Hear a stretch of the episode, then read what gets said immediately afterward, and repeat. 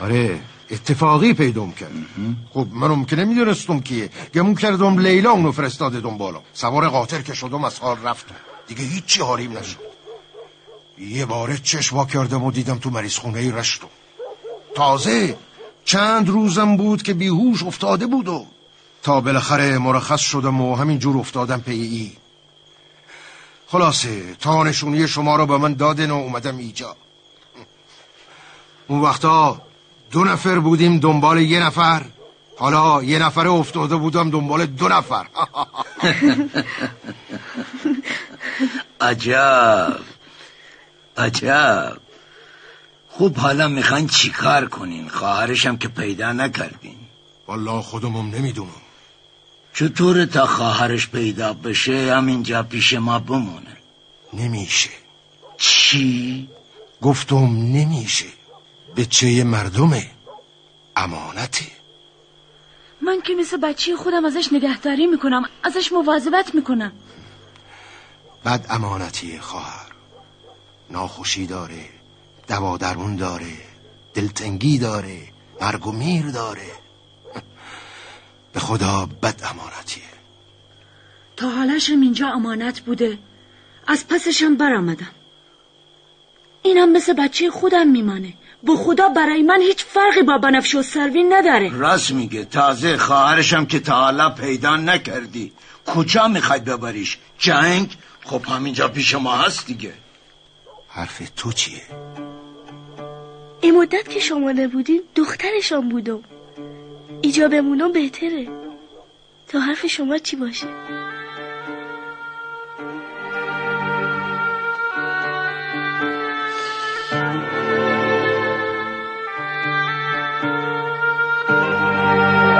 خدا حافظ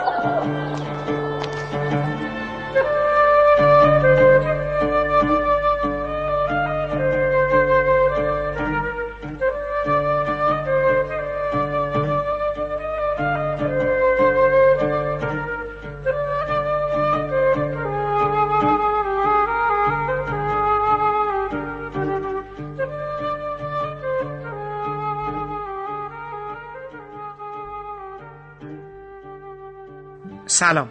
من حامد صرافی زاده هستم و خورسندم که شما پادکست ابدیت یک روز رو برای شنیدن انتخاب کردید.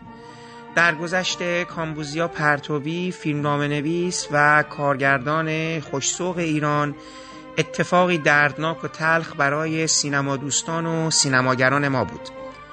این بار در دومین برنامه یادبود این هنرمند گرامی با همراهی همکاران ایشان خانم منیژه حکمت و آقایان محمد علی طالبی کیومر سپور احمد میلاد موحدی و یکی از فرزندان ایشان آقای کسرا پرتوی در گرامی داشته یاد و خاطره او پوشیده ای.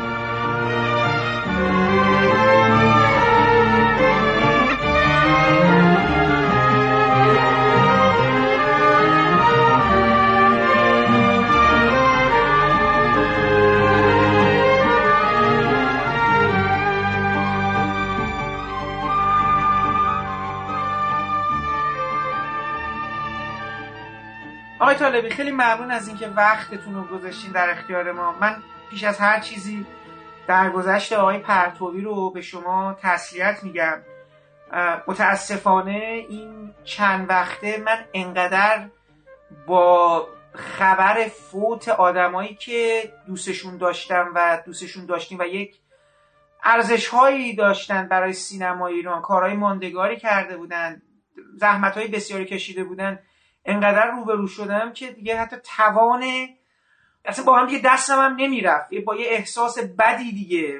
پشت سر هم بودن اینا به لحاظ روحی خیلی اذیتم کرده بود. حالا تماس گرفتم شما لطف کردید. چون در یک مقاطعی شما با آیه پرتوی همکار بودین دوست بودید. بر حال فیلمنامه مجموعه گل پامچال که حالا شما شاید خود برامون بگین شاید فکر خودتونم حالا اون مجموعه خیلی دوست نداری نمی‌دونم من همچین احساسی دارم. حالا خودتون برامون میگین دیگه تو ادامه صحبت. با ایشون نوشته شده بود و به حال مجموعه مجموعه ماندگاری شده. یعنی خیلی افراد زیادی خاطره دارن از گل پامچال و شبهایی که میشستن به تماشاش و تعقیب سرنوشت شخصیت اصلیش که اسمش لیلا بود. من صحبت رو کم می‌کنم. دوست دارم برای یه مقدار از آقای پرتوبی بگید بگید از, از کجا با هم آشنا شدید.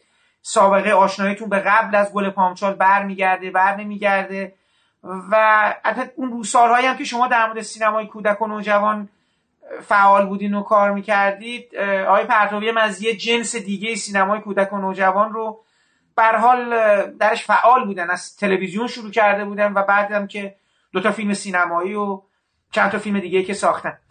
من در خدمت شما هستم ممنون میشم. برای ما بفرمایید از خودتون و آقای پرتوبی خواهش می‌کنم. خیلی ممنونم از شما. همینطور که گفتین واقعا ما همگی متاسف میشیم که توی این روزا به جای اینکه در مورد این هنرمندا وقتی که زنده هستن و در میان ما هستن صحبت کنیم هی داریم در مورد فقدان اونها حرف می‌زنیم. و دلیلش هم خب خیلی واضحه.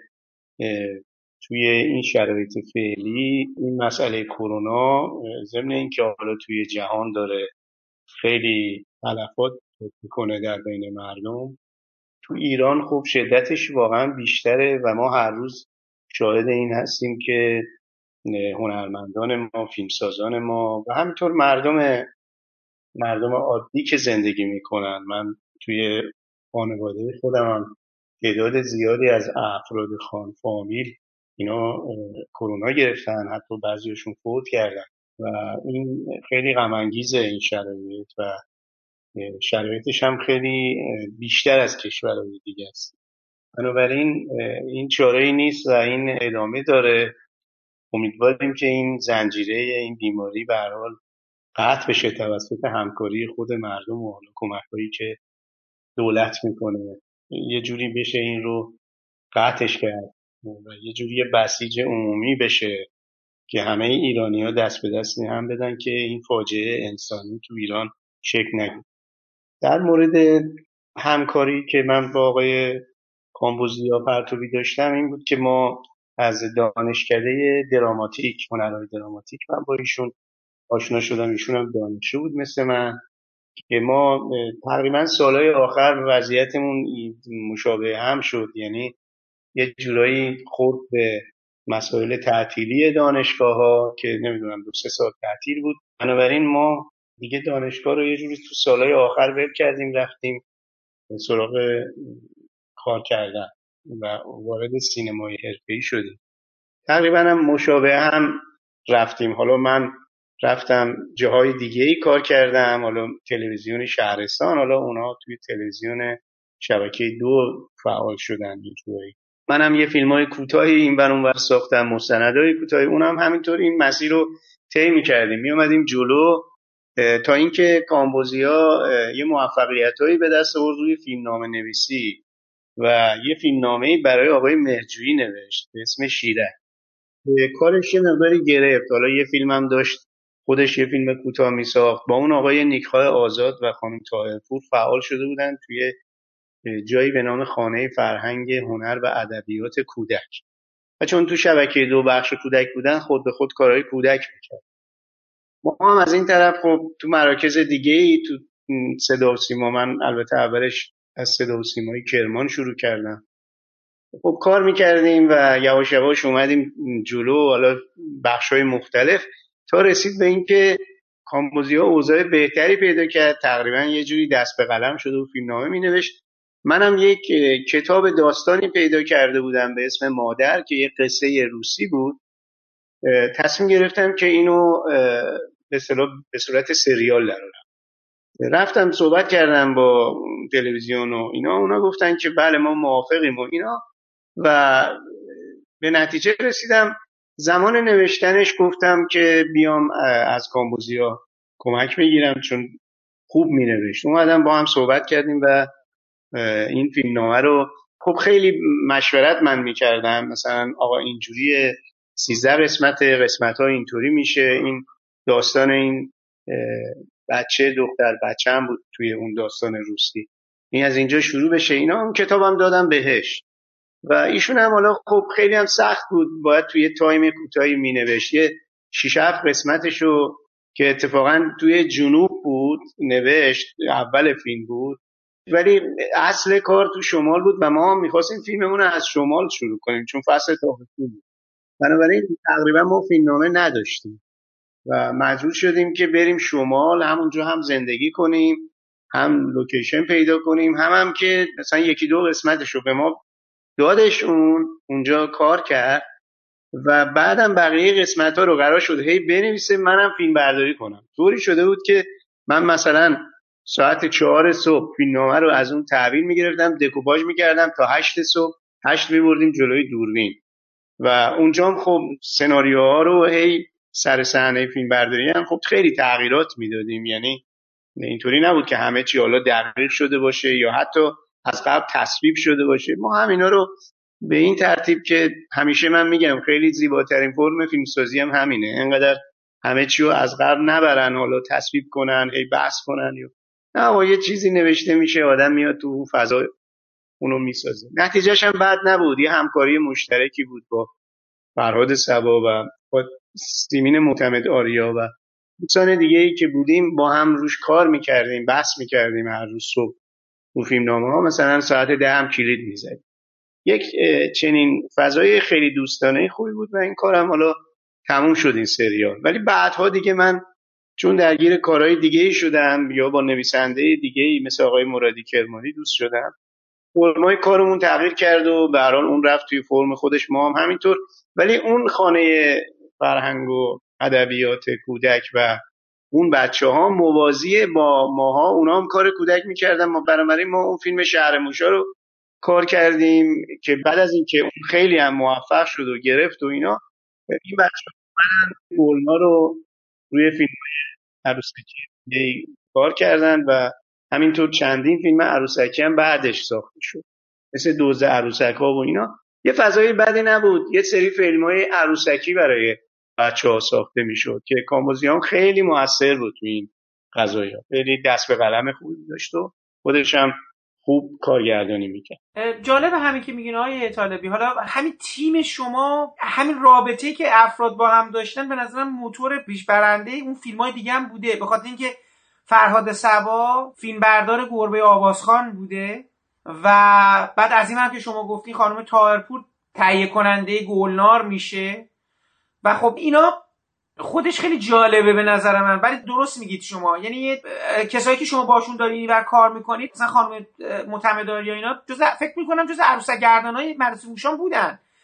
و خب صدا پیششون هم بودن و این یه تیم همه داشتیم با هم کار می‌کردین. و من واقعیتش رو بخواین احساس می‌کنم با تمام این کمبود امکانات و کمبود یه جور تکنیک جلوه های ویژه وقتی میگم تکنیک منظورم جلوه های ویژه است اینقدر این مجموعه آدمایی که داشتن این زمان کار می‌کردن یه محصولاتش به نظرم قوام درستی داشته های طالبی. حتی تو دنیای فانتزیش. میگم شما که از یک مقطعی به بعد فیلم ها خیلی واقع گرایانه با یه خود فضاهای تلخ و سنگینی نسبتا روبرو می شدن دیگه. خب شما تو چکمه و تیک تاک و کیسه برنج و اینا بچه های شما بچه های خود تلخی هن.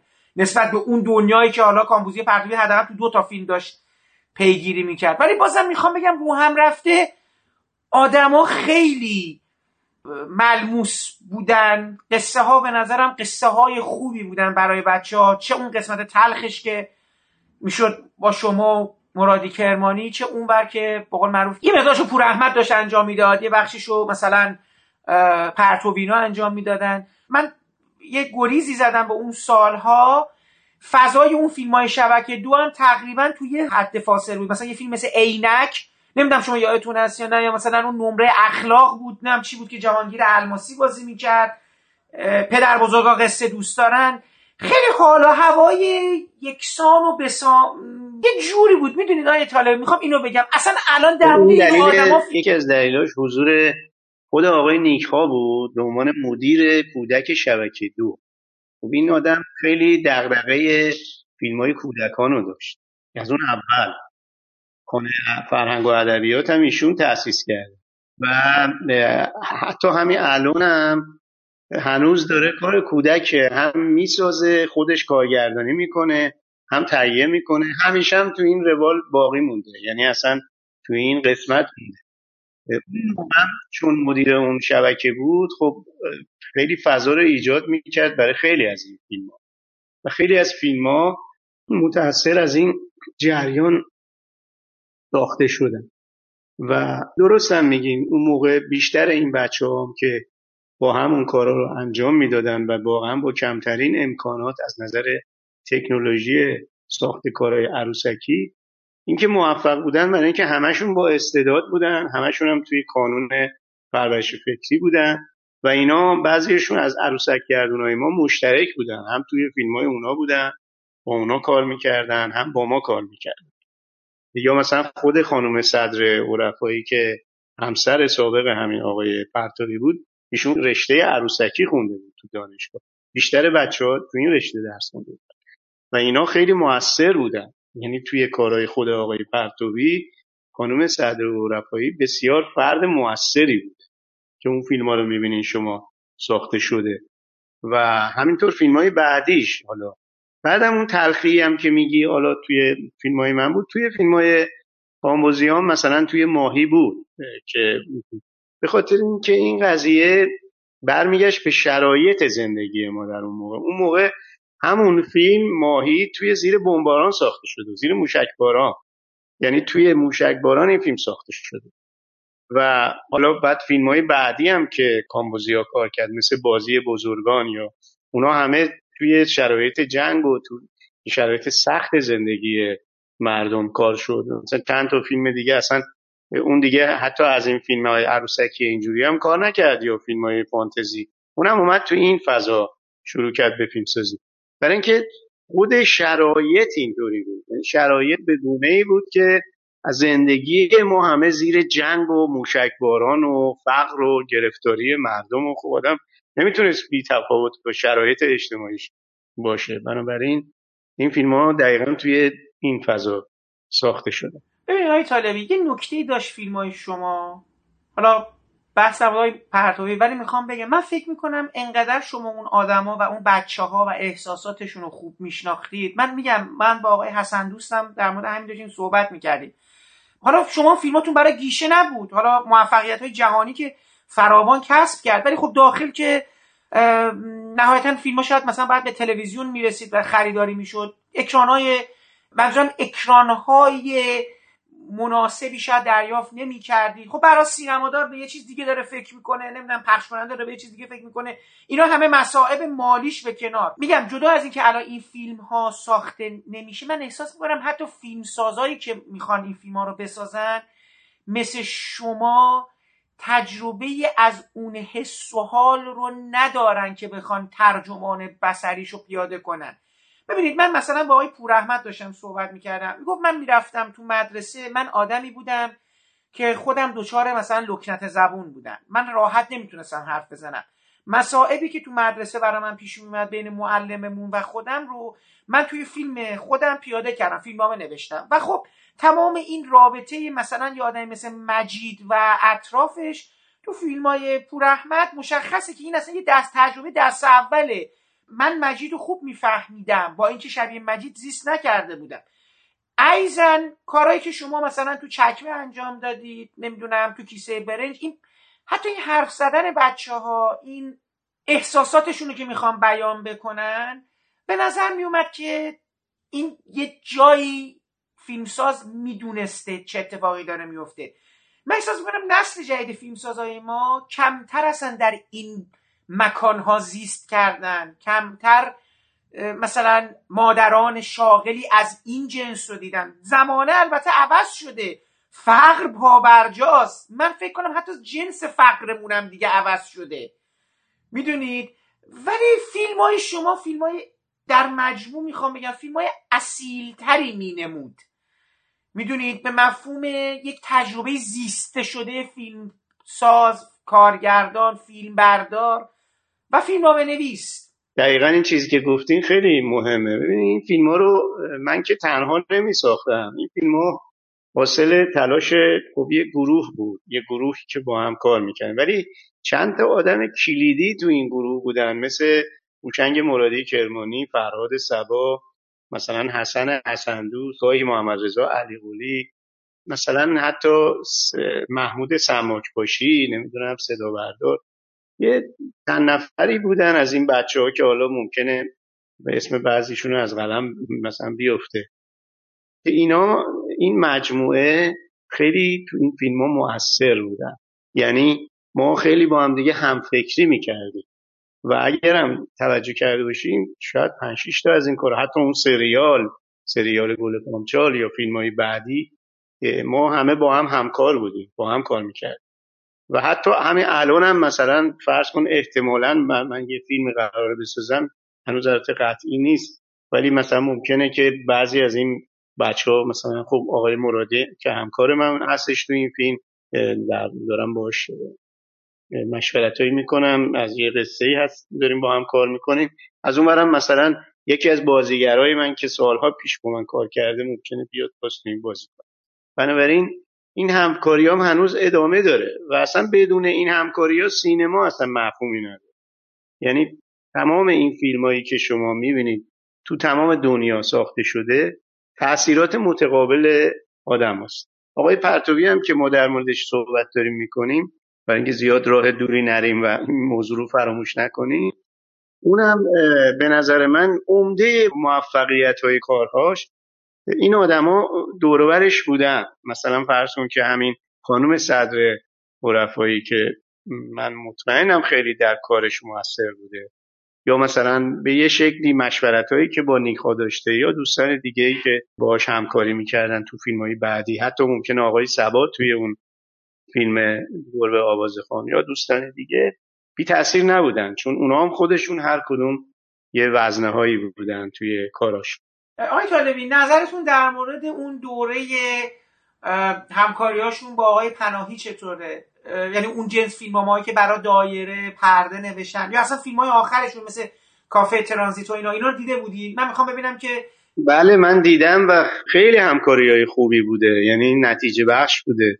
مثلا اون فیلم دایره به نظر من یکی از کارهای بسیار زیبایی بوده که من دیدم که حاصل همکاری باز مشترک پرتوی و آقای پناهی و خانم صدر و که اونم یه بازی بسیار درخشانی داره توی همون فیلم.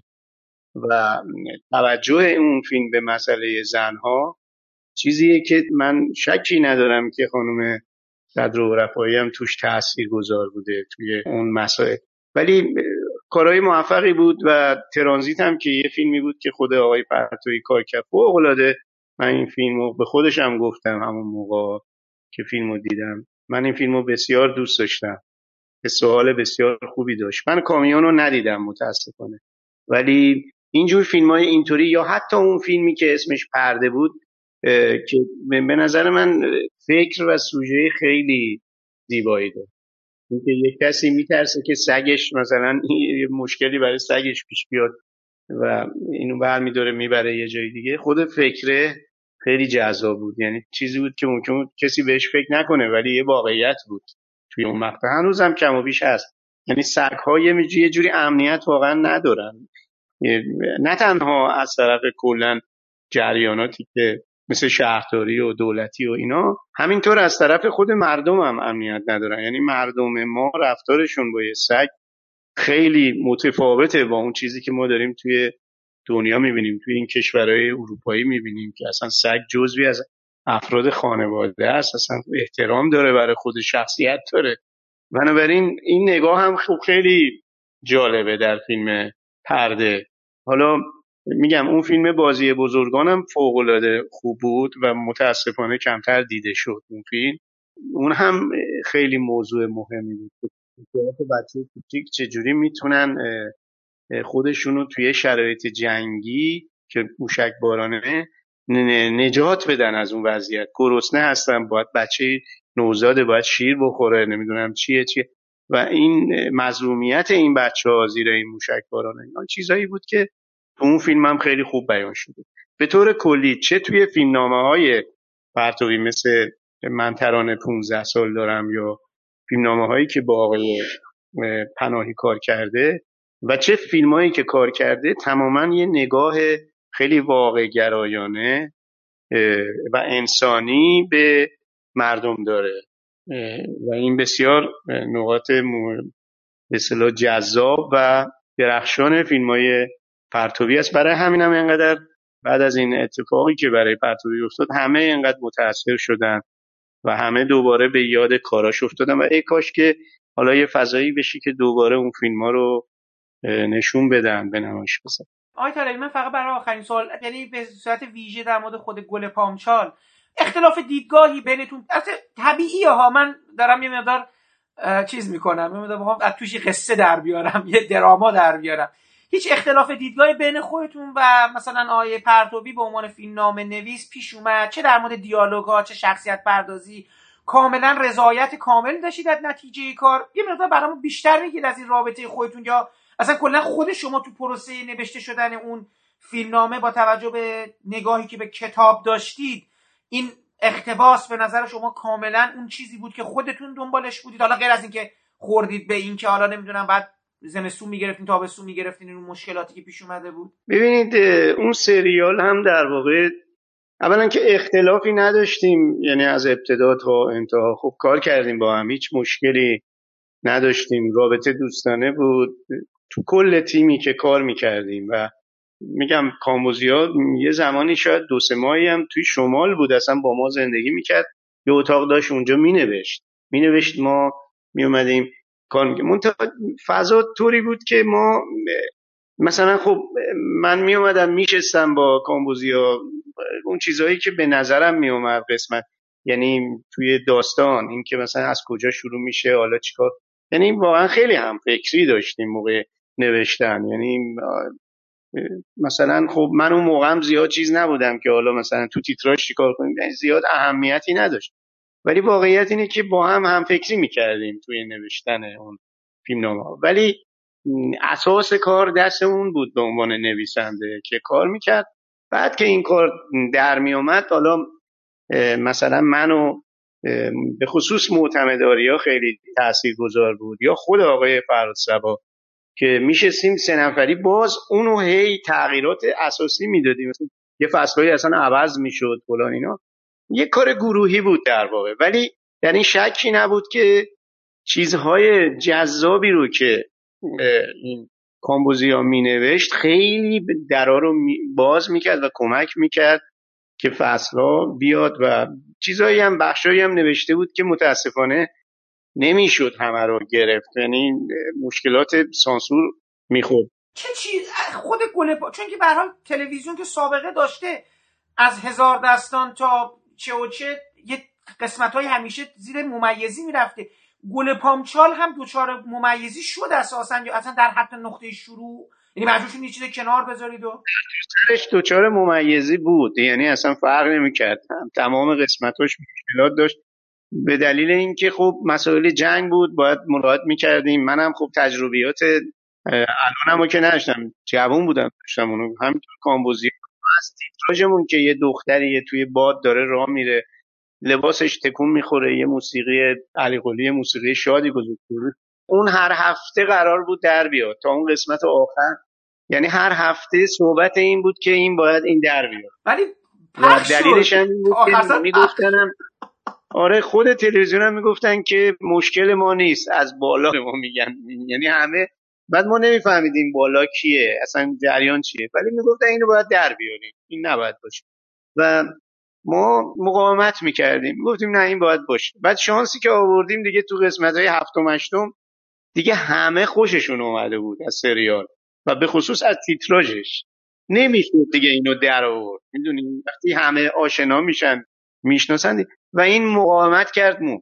غیر از تیتراژ ما یه فصلهای زیادی وقتی این دختر لیلا می اومد تهران توی یه باند گدایی بود توی تهران که بخشایش تو سریال هست. ولی خیلی بیشتر از اینا بود. این می اومد تو این باندای گدایی خونه های اونجوری گرفتاری های اونجوری که همه هم فیلم برداری کرده بودیم خب؟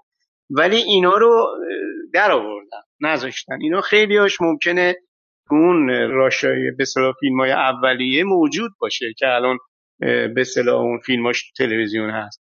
ولی خیلیاش در اومد. اینا رو می‌دادن می‌گفتن اینا رو در بیاریم ما در میآوردیم مینداختیم کنار. متاسفانه. بعضی قسمت ها اصلا آب رفته بود. یعنی خب اینا مثلا اینا رو پرتوی نوشته بود. مدل اون چیزی که توی فکر می‌کنم الیور تویسته. یه, یه رومانی بود که نمی‌دونم حالا کدوم چیز بوده الان یادم نمیاد که نشون می‌داد مثلا یه خونه های گداخونه هست و یه باندی هست و کامبیزی خورده مدل اونا کار کرده بود. یعنی با نگاهش به اون قصه ها. و اینجام تو تهران که واقعا هم بود اون موقع الان هم بدتره. که مثلا یه باندایی هستن بچه ها رو برمیدارن میدوزدن بعد می‌برن کاسبی می‌کنن کنار خیابون فلان اینا. اینا بود همه. تمام اینا دیده شده بود و فیلم برداری شده بود. ولی خب متاسفانه اینا رو در آوردن یا همه رو اجازه ندادن. البته شاید سریال دیده باشیم بخشیش هستش. حالا جالب این دیدگاه و آیه حالا به یه نوعی آیه پرتوی توی فیلم مجموعه خانه در انتظار منوچهر عسکری نسبم ورده بود. یعنی من داشتم مطلبم رو می نوشتم یادم اومد این تم سفر. سفر یه فردی از یه دنبال یه فردی از خانواده تو جنگ. اتفاقا اونم تو همون جنگ بود دیگه. خانه در انتظار منوچهر عسکری نسب هم همین چیزا بود. و یه چیزای این کامپوزیا پرتوی فانتزی ساز اون دوتا تو این ها که می اومد اون سویه های سیاه پنهان شده توی جامعه حالا هم تو خان... روابط خانوادگی و هم توی دل جامعه رو می آورد من یادمه مثلا توش کتک خوردن نوجوانا توی خانه در انتظار بود. که یه بچه یعنی یه نوجوانی خیلی کتک می‌خورد و اینا. حالا این چیزای تلویزیون هم عجیبه دیگه های طالبی. اون سالها من یادم همون طرفای همون حوالی تلویزیون یه فیلمی پخش کرد به اسم آذرستان. مال امیر هوشنگ دانایی. نم یادتون هست یا نه؟ یه سری بچه ها توی های فقیر بودن. آقا این از زهر حلاحل بدتر بود. سه قسمت. من از این سیاهتر یعنی یه سور زده بود به نورالیزم ایتالیا دیگه. یعنی از این سیاهتر ندیدم آخرش هم شخصیت اصلی فیلم مرد و عروسی اینا به جهنم. اصلا عجیب بود این فیلم.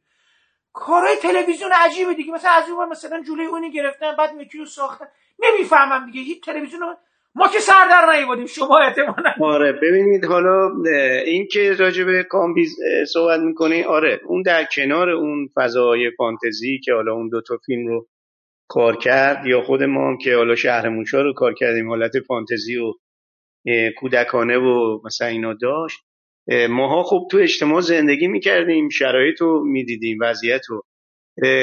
به خصوص ها اتفاقا خیلی نگاه واقع گرایانه و تلخی هم داشت به اجتماع و زندگی. و این قبل از اینکه حتی این فیلم ها رو بسازه یا اصلا فیلم نامه بنویسه اینا یه قصه می نوشت و یه قصه ای نوشته بود به اسم دفاعیه ممنوعه شریف رستم آبادی که این قصه رو اخیرا هم ناصر زراعتی توی چیز خونده توی به صلاح این یوتیوب و اینا اجرا کرده خون. این قصه رو اگر شما گوش بدین یعنی ببینیم این رو احمد شاملو توی کتاب جمعه چاپ کرد اون موقع. انقدر خوشش اومده بود که اینو چاپ کرد. خب این قصه بسیار تلخه. اصلا کاملا یه چیز اجتماعیه مثل همون خانه در انتظاره مثل نمی‌دونم همون فیلمایی که خودش بعدها ساخته. مدل اوناست. و اصلا این تو ذاتش بوده اینجوری کار می‌کرده. متوجه میشی؟ اون دو تا فیلم احتمالا حتی فیلم گربه خان یه سری گربه لاته و نمی‌دونم اینا تو خیابون و کوچه و گربه های در واقع کارتون خوابن. ایناش چیزای جالبیه. آره این نگاه رو داشته دیگه برات بکار خاطره ویژه‌ای دارید از رابطه با ایشون؟ چیزی هست که تو ذهنتون مونده باشه؟ والا خاطره که خیلی اونجوری شاید نه یادم نیاد. ولی اون چیزی که بیشتر تو ذهنم همیشه از آقای پرتوی بوده اینه که همیشه تو خونه هر وقت می‌رفتیم کار بکنیم میشست رو زمین و یه پاشم نمی‌دونم گاهی میزش میشست رو پاش. یعنی من نمی‌دونم زیاد رو میز بشینه. اون موقع اینطوری بود. و یه دونه خودکار دستش بود و یه کاغذ و همینجوری می نوشت یعنی حتی وقتی حرفم می زدیم مثلا راجع به یه صحنه یه چیزی می همینجوری یادش برداری می‌کنه. تو همیشه یه خودکار بیک. اون موقع این دستش بود. تا این آخرا من ندیدم با کامپیوتر استفاده کنم. همیشه این حالت چیزو داشت. ولی خب خاطره دارم و اون اینه که توی همون سریال موقعی که من رفتم اینو به صلاح بهش سفارش کنم که بشینیم کار کنیم. دیدم که این خونهشون تمام بناییه. یعنی در و دیوار رو دارن میکوبن می‌سازن دارن رنگ می‌کنن. یه خونه داشت بازسازی میشه بعد من دیدم اصلا نمیشه. دیدم یه پسرم داشت اون موقع با خانومش اینا. دیدم اصلا این خونه اصلا نمیشه تو اینجا نشد چیزی نوشت. همش هم درگیر بود گرفتار بود. بهش گفتم کامی جون اینجوری نمیشه. بلندشو جمعش کن همین الان وسایل تو. همه رو بریز توی ساکی که این کارم کرد. همه رو گفتم بلندشو بریم. بلندشو فعلا به خانومش هم گفتم من اینو می‌برم. فعلا یه مدتی نمی‌ذارم بیاد اینجا. این نمی‌تونه اینجوری کار بلند شدم بردمش و یکی از این هتل‌ها نمی‌دونم هتل استقلال بود کدوم هتل بردمش وارد این هتل کردم بودم آقا اینجا میشینی؟ قشنگ نمی‌دونم رفت یه هولم خرید اونجا چون استخرم داشت و اینا. بودم اینجا می‌بینی این فیلمنامه رو می‌نویسی حداقل 5 6 تاشو می‌نویسی آماده می‌کنی. بعدا میری خونه. که فکر می‌کنم حدود یه ماه یا شاید بیشتر. تو این هتل مون گفتم هزینه هاشم من میدم. اصلا تو نمی‌خواد چیز کنی. تو فقط بشین اینجا این فیلمنامه رو بنویس که این خیلی چیز بود. این گاهی مثلا بهش زنگ می‌زدم میگو آره امروز رفتم استخ خیلی راحت کار کردم. فکرش باز شده بود راحت. می‌تونست کار بس به نظر میاد که بچه بودجهتون کم نبوده برای سریال های بودجهمون به نسبت اون سریالی که قبلش کار شده بود مثلا یه سریالی کار شده بود اون موقع یادم صحبت 150 میلیون تومن بود. خیلی رقم بود اون موقع یعنی یه چیز وحشتناکی نمی‌دونم حالا 350 تا یا 150 الان یادم نمیاد. اونا هزینه کرده بودن برای اون سربهداران البته خب تاریخ بود و ما بودجهمون دوروبر نمی‌دونم 15 16 میلیون تومن بود برای کل اون سریال و اون پولی که ما داشتیم اون موقع خیلی زیاد بود. ولی کمتر از بسیاری از سریال ها و فیلم بود که اون موقع ساخته می‌شد. و اینم یه دلیلی داشت. دلیلش این بود که ما ریخت و پاش نداشتیم. می‌دونیم منظورم از ریخت و پاش چیه دیگه. مثلا در تلویزیون همین الان سریال می‌سازن 98 میلیارد تومن. آدم نمی‌دونه این 98 میلیارد تومن کجا داره خرج میشه چی کار میشه. خب؟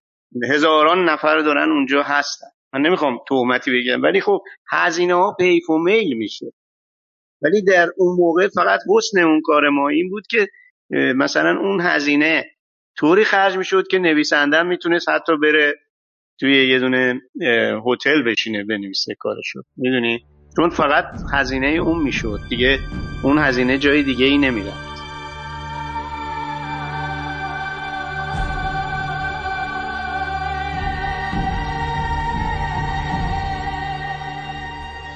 اومدم که تنها باشی حالیت نیست؟ خواهش می‌کنم از اینجا برو. حالا که اومدم دیگه نمی‌تونم برم. ببین حضورت برام سنگینه. داری اذیتم می‌کنی. نمی‌تونم بنویسم. تو نباید اینجا باشی. فکر کردی چه چیز مهمی رو می‌نویسی هرچی هرچی قرار بود یه هفته تحویلشو میدم.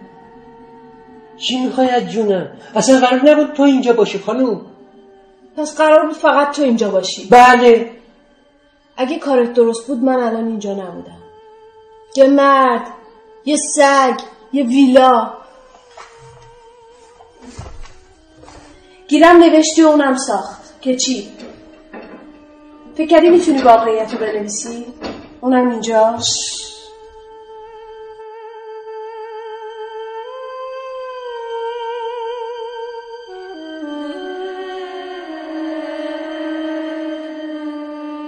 خانم حکمت خیلی ممنونم از اینکه وقتتون رو در اختیار ما گذاشتید. من دوست داشتم برای موضوع دیگه ای یا موضوعات دیگه ای برای اولین بار مزاحمتون بشم برای گفتگو. ولی خب تقدیر اینجوره شد که ما برای چلومین روز درگذشت کامبوزیا پرتوی خدمت شما برسیم و یه مدار شنونده صحبت های شما باشیم.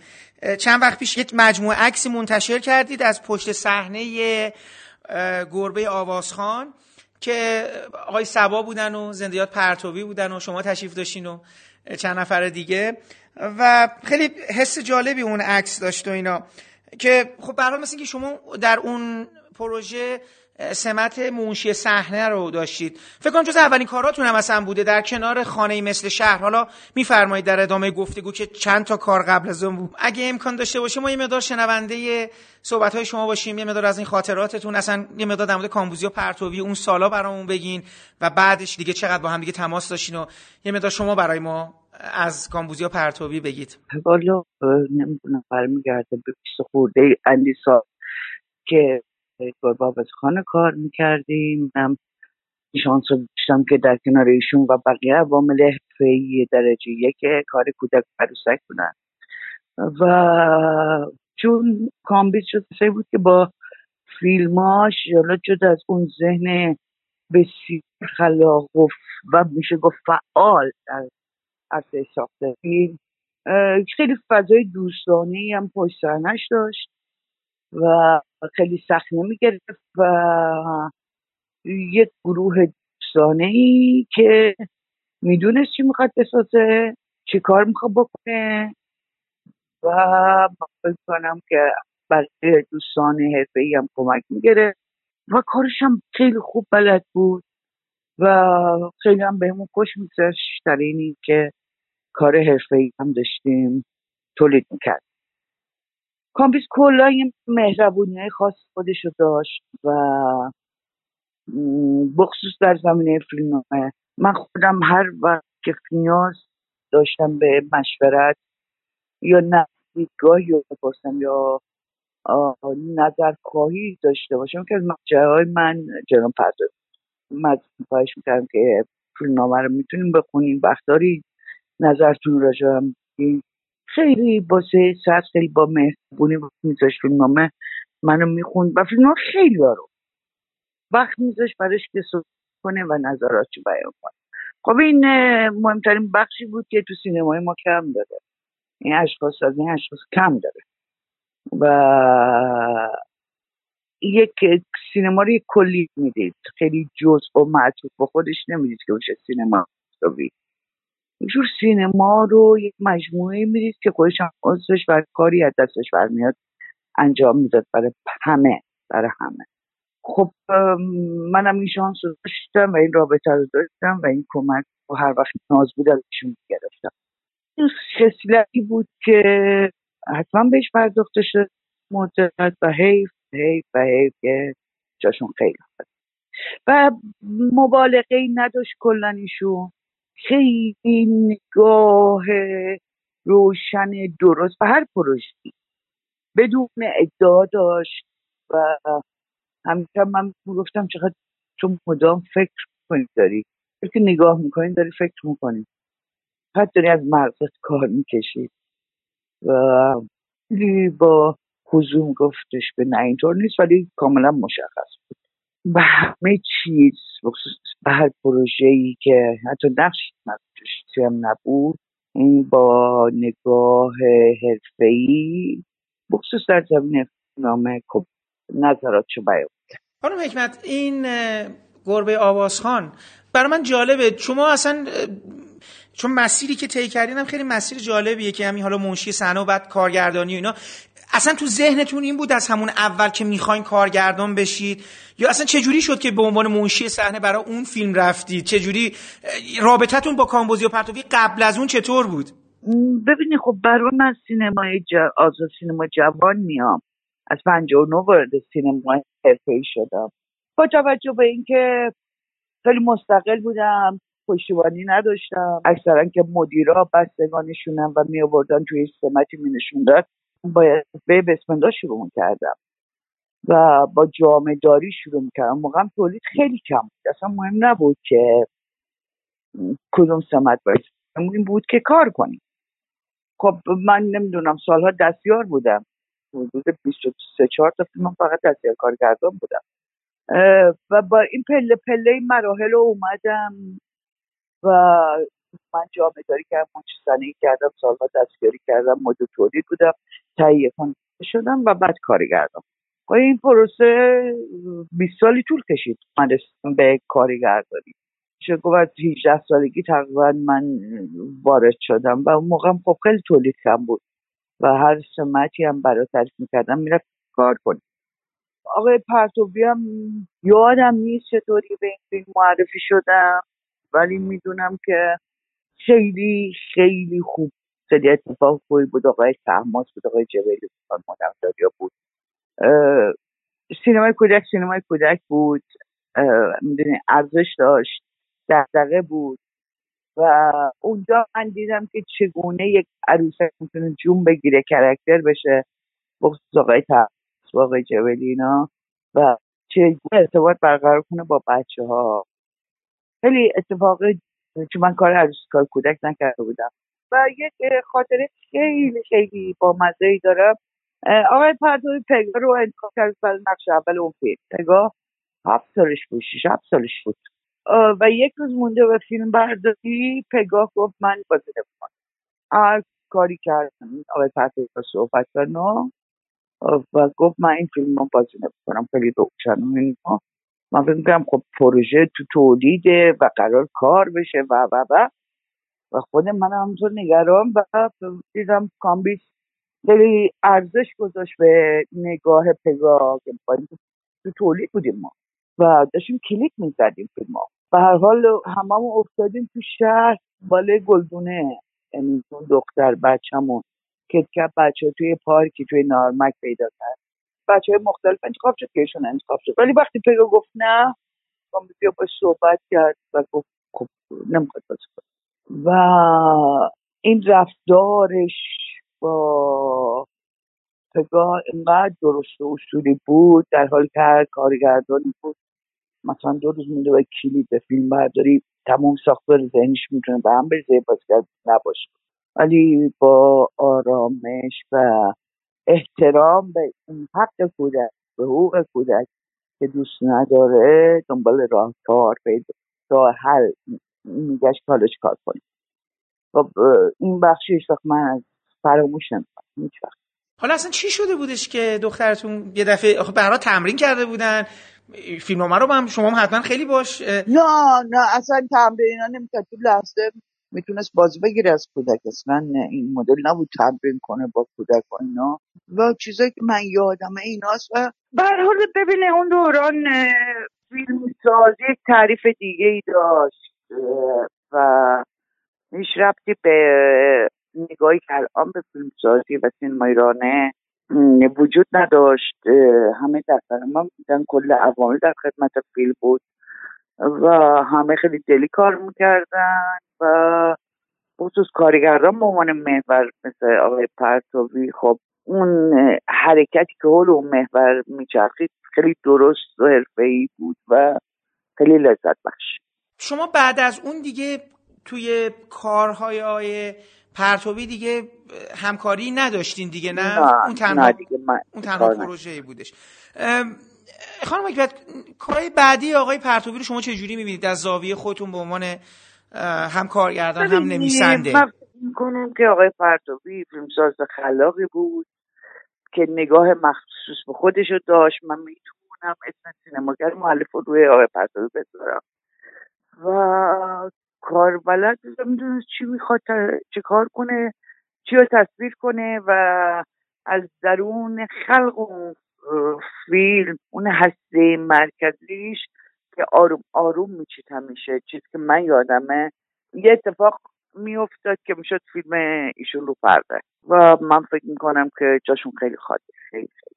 من می‌خواستم ببینم که هیچ وقت در مورد دقدقه های اجتماعی از این جهت دارم این پرسم چون شما هم توی فیلم هایی که خودتون ساختین خیلی مسائل مسائلی رو مد نظر و مشاهده خودتون قرار دادید که بیشتر یه ریشه های اجتماعی داره. خب به زندان زنان و سه زن و حتی این فیلم آخرتون جاده قدیم و اینا. من می‌خواستم ببینم که به بعد از اون دورانی که آقای پرتوی سینمای کودک و یواش یواش ازش فاصله گرفتن و فیلم که برای آقای پناهی نوشتن همچنین برای آقای صدرعاملی خیلی این عنصر مسائل یه مقدار ملتهب اجتماعی هم توشون برجسته بود. می‌خواستم ببینم که هیچ وقت وارد هیچ گفتگویی شدید. من می‌خوام یه مقدار ببینم که از جهت دغدغه های آیه پرتوی هیچ وقت شما چیزی بود که با شما در میون گذاشته باشه؟ چیزی که خیلی روشنه سینماگرای اون فیلمسازای اون اصلا اکثرا در واقع اجتماعی داشتن. چون به حال با تفکر و اندیشه وارد سینما شده بودن با برجاز وارد سینما نشده بودن به حال نسل ما نسلی بود که پروسه های مختلفی و علاوه تاریخی توی مقطع کوتاه از سر گذرونده بود و اون اتفاقات اجتماعی اتفاقات سیاسی اتفاقات اقتصادی قرار روی اندیشه فیلمسازان اون دوره خیلی تاثیرگذار بود. و تقریبا نگاه ها خیلی شبیه هم بود. شما اگر فیلمسازای اون نسل رو رصد کنین اون دوره که همه با هم اومدن همه این دقدقه داشتن. و دارن. ولی مثلا من یادم زندان زنانی که مقسم بسازن دادم میشون خوندن سه زن دادم میشون خوندن نظرشون گرفتم چون نزدیک بود. ذهنیت خیلی نزدیک به هم بود. حالا بدون اینکه شاید خیلی صحبت شده باشه. ولی دقدقه تقریبا یکی بود. اگه نکته هست چیزی از خاطره هست چیزی از دوست دارم که اگه امکان داره در آخر صحبت بفرمایید. وقتی که این اتفاق برای کاموزی افتاد دلم گرفت. خیلی دو سال فیلمش پشت اکران مونده بود.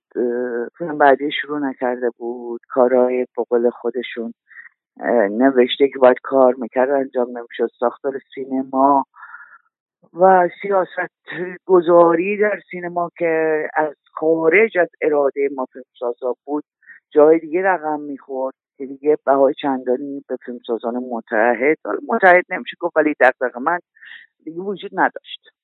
و این سینما به سمتی داره میره که از مثلا چهار پنج سال پیش میشه گفت که سینمای مطلوب ما نیست و حضور کسانی که رفت به سینما ندارن با پولهای عجیب غریب سرمایه های عجیب غریب.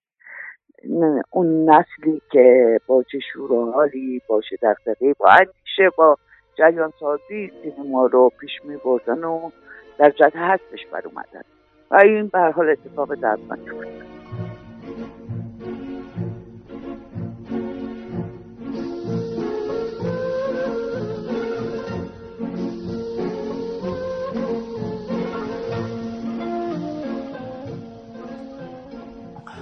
عزیز جون مهناز.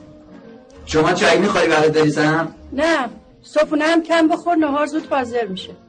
مهناز اولین زنی نیست که از این مملکته مهناز از این مملکت نرفت از خونه رفت. حالا میگن چهار دیواری اختیاری.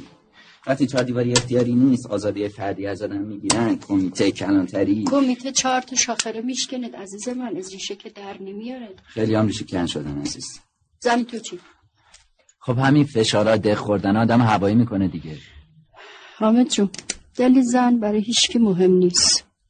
نه تو از دلی مهناز خبر داشتی نه خانوادش حالا بیشیم فکر کن. آ ببین دل مهناز چی چی توش بود که نتونستی و ندونستی. دلش نبود. پس درست گفتم که مهناز از مملکت نرفت از خونه رفت. وقتی دلش نیست با این نکرد. برای چی بمونه؟ خیلی عذاب بکشه عذاب بده. عزیز. بله. بله. هیچی.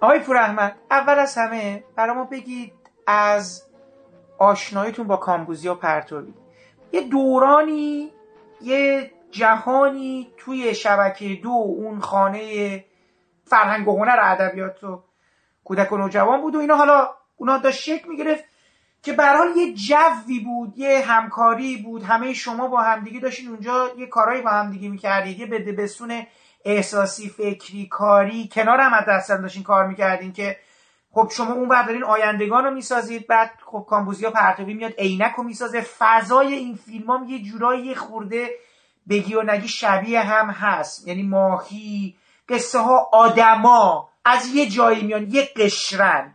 حالا به حال یه مقدار برامون بگید از این بده بستونتون چون من می‌دونم که کامبوزیا سر قضیه خانه دوستم بوده و اینا میریم اونجا. ولی شما اول آشنایی خودتون دو نفر رو با هم بگین که کجا شکل گرفت. سر خانه نیست بگم کامبیز زمانی که من رفتم تو پروژه با زراعتی یه بار هم شاید آره با کامبیز فکر کنم رفتیم ولی با زراعتی بیشتر با زراعتی که رفتیم. اون خونه که بچه خو بچه خونه بچه بود خونه مادر بزرگ کامبیز بود.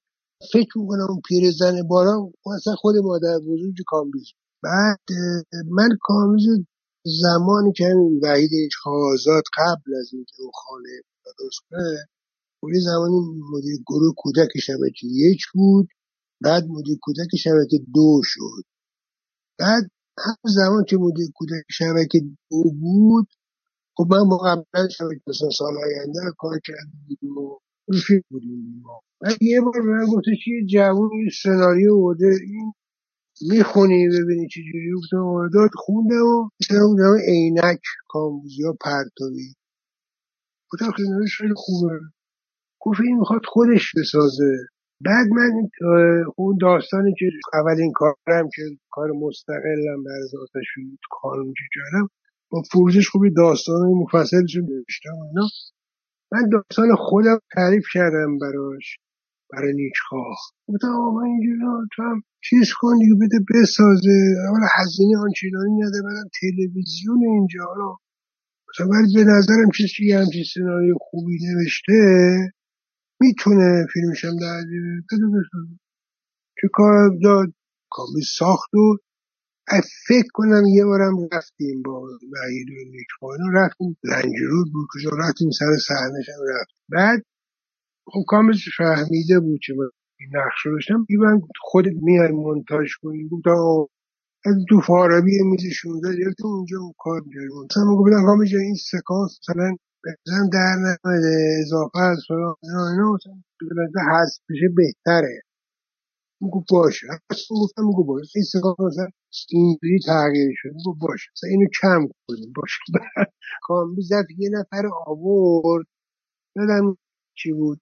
آورد و تمام سهلهایی که من نداشته بودم یا مثلا کوتاه که همونا رو گذاشت سر جاش آره اونجوری دوست داشته مثلا اونتا روش بده من آقا نه من می‌خوام باشه هم جوانتر بود همین که بالاخره و سال. به این دلیل آره. بگذار از اونجا با آشنایی شروع شد و بعدها دیگه مثلا یادم اولین بار یادم نیست که بهش پیشنهاد دادم که مثلا یه فیلم ها واسه من بزنی با هم کار کنیم. اینا. و باشه اینا گفتم خب چقدر باید من که از شما پول نمی‌گیرم اصلا نه اینا. گفتم خب نمی‌خوام از کار کنیم پول نمی‌گیرم و همین باعث شد کار نکنیم با هم. و وقتی پول نگیرم خب منم بهش نمیام یه برم کار ولی سر فیلم شب یلدا گفتم کامز ببین تو نمی‌خواد. اصلا نه به هیچ کار نکنه نه بنویسن هیچ. بیا چند شب با بریم استخری استخر صدف هست. خیلی استخر شیک و تمیز و الان خیلی شیکتر هم شده. شبا. رفتیم توی اون کافی شاپش میشستیم از این آلو و خاک شیرین ها میخوردیم و از یه فیلم حرف می‌زدیم فقط. من این فیلم رو ده سال قبلش نوشته بودم فیلم چاپ کرده اون واقعا برای فیلم سینمایی اون کفاف نمی‌داد حرف می‌زدیم فقط با هم حرف می‌زدیم. تو همین حرف زدن ها اینقدر ایده خوب داد که من تیتراژ اول شب یلدا اسم کاموزه به عنوان مشاور فیلم هست. تو تیتراژ آخر هم مثل چند نفر هست که اونا مثلا در یه ایده کوچولو اینا داده بودن. و دیگه در تمام این سالها دیگه خیلی با نزدیک بودیم. خیلی با خصوص یک سال که مثلا تنها بود. خیلی زیاد می‌رفتم پیشش. همطور خودش هم غذا بود خیلی هم خوب بود.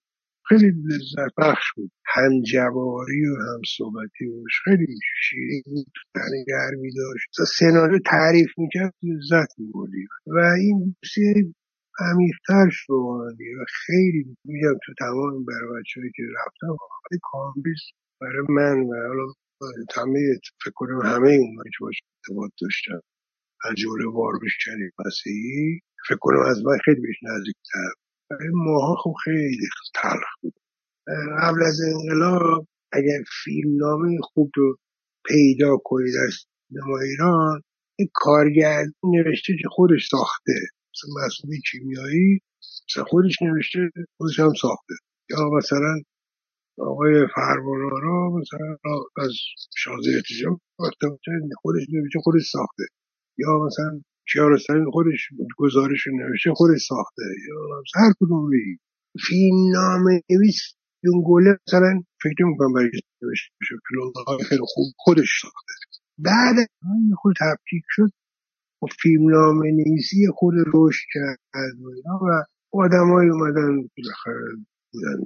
تو همه اینا به نظرم هیچ کدوم به پای کامبوزی یا پردازی نمی‌رسیدن آدم هست خیلی ایده پردازی خوب مثلا فیلم چیز در یکی تو فکر دیگه حالا مثلا مثلا سعد راملی خب این شانس رو داشت چند تا فیلمش باشه و دوست خیلی خوبی. خیلی تو اصلا تو هر جمعی وارد می‌شد مثلا توی جشن اصفهان خب زیادم بودیم همیشه رو جان نشسته بودیم یه بودیم اینا مثلا کامبیز که وارد می‌شد کلا فضا رو عوض می‌کرد. شیرین رو دوست داشته اون تراز رو هیچ وقت هم ندیدم کامبیز بناله یا قور بزنه. چیزی یا دردی از مشکلی از بلا ندیدم واقعا. شیطنت هایی که می‌کرد اصلا شیطنتاش فولاد این بچه واقعا. دوست داشته یعنی در کنارش تو احساس جوونی می‌کردی احساس به شادابی می‌کرد و این همسرش نسرین واقعا خیلی هفت سال گویا با هم زندگی کردن. خیلی خیلی عاشقانه مراقبت می‌کرد از کار دوستش داشت.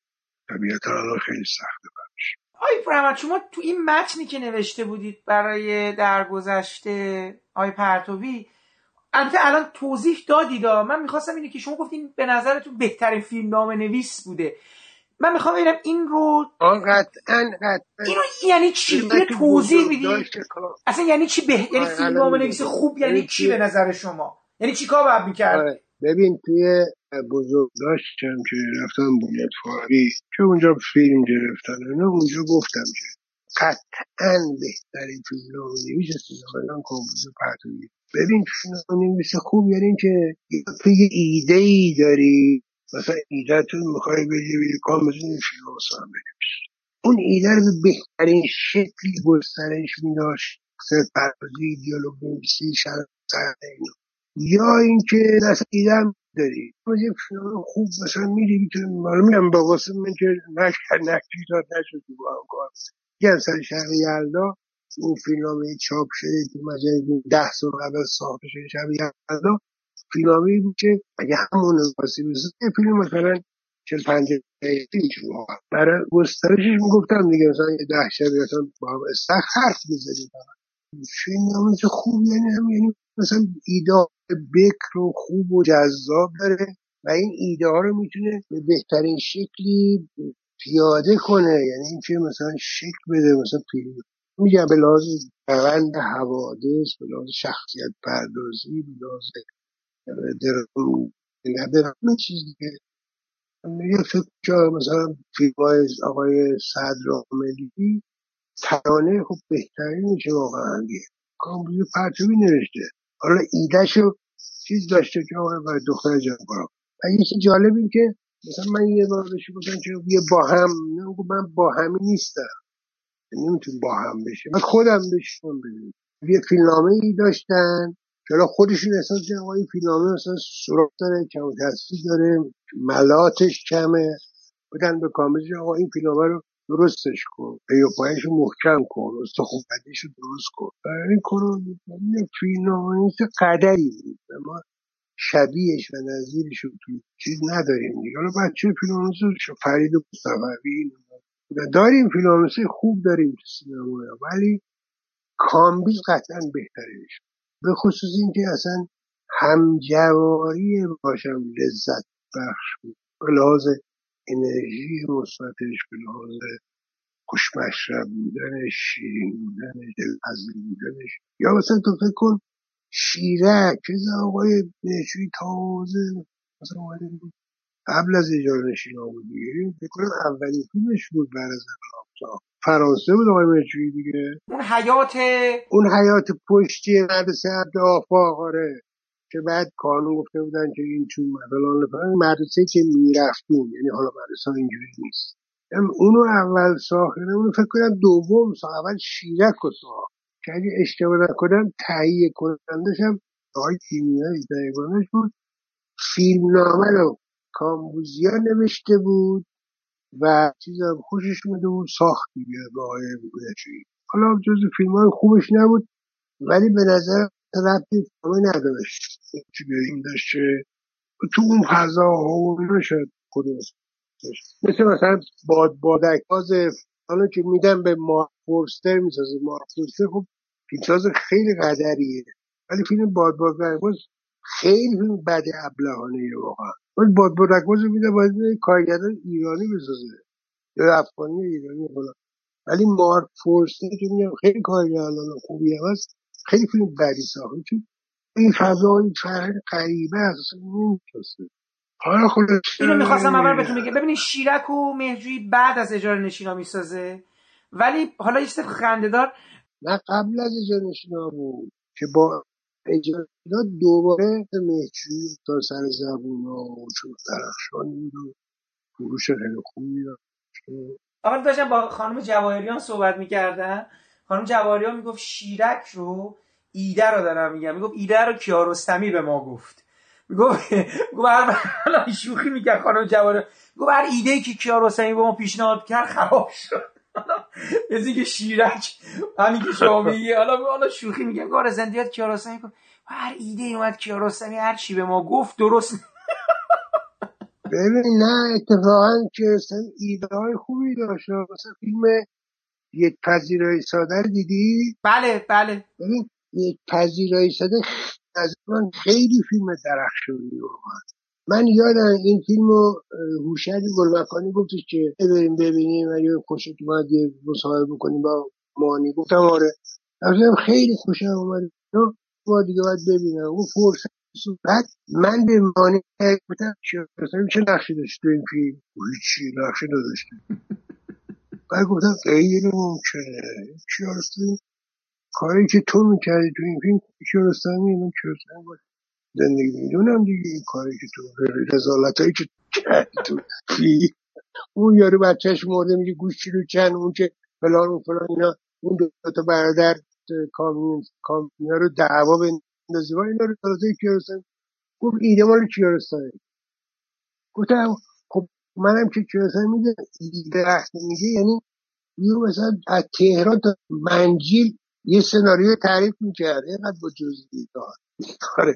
حالا ممکنه شیرش هم مثلا این در حد ایده بوده واقعا. حالا همین. می‌خوام همین رو بپرسم از شما. چون که اون دفعه با هم صحبت کرده بودیم شما اشاره کرده بودین اینا حالا شما تو کتابتون و اینا چیز کردین یه اشاراتی هست و بحثی هست. کامبوزیا پرتوی در شکلگیری خودش هم صحبت کرده. در شکلگیری نهایی خانه دوست کجاست چجوری بود؟ می‌خوام ببینم اون موقع شما چقدر با هم یعنی چقدر دست هیچی نه اصلا آقا خانه دوست کجاست؟ یک کتاب بود یک معلمی نوشته بود کتاب چاپ شده بود آقای که مثلا خونده بود خوشش اومده بود بعدش فیلمنامهش رو نوشت سر صحنه ساخت.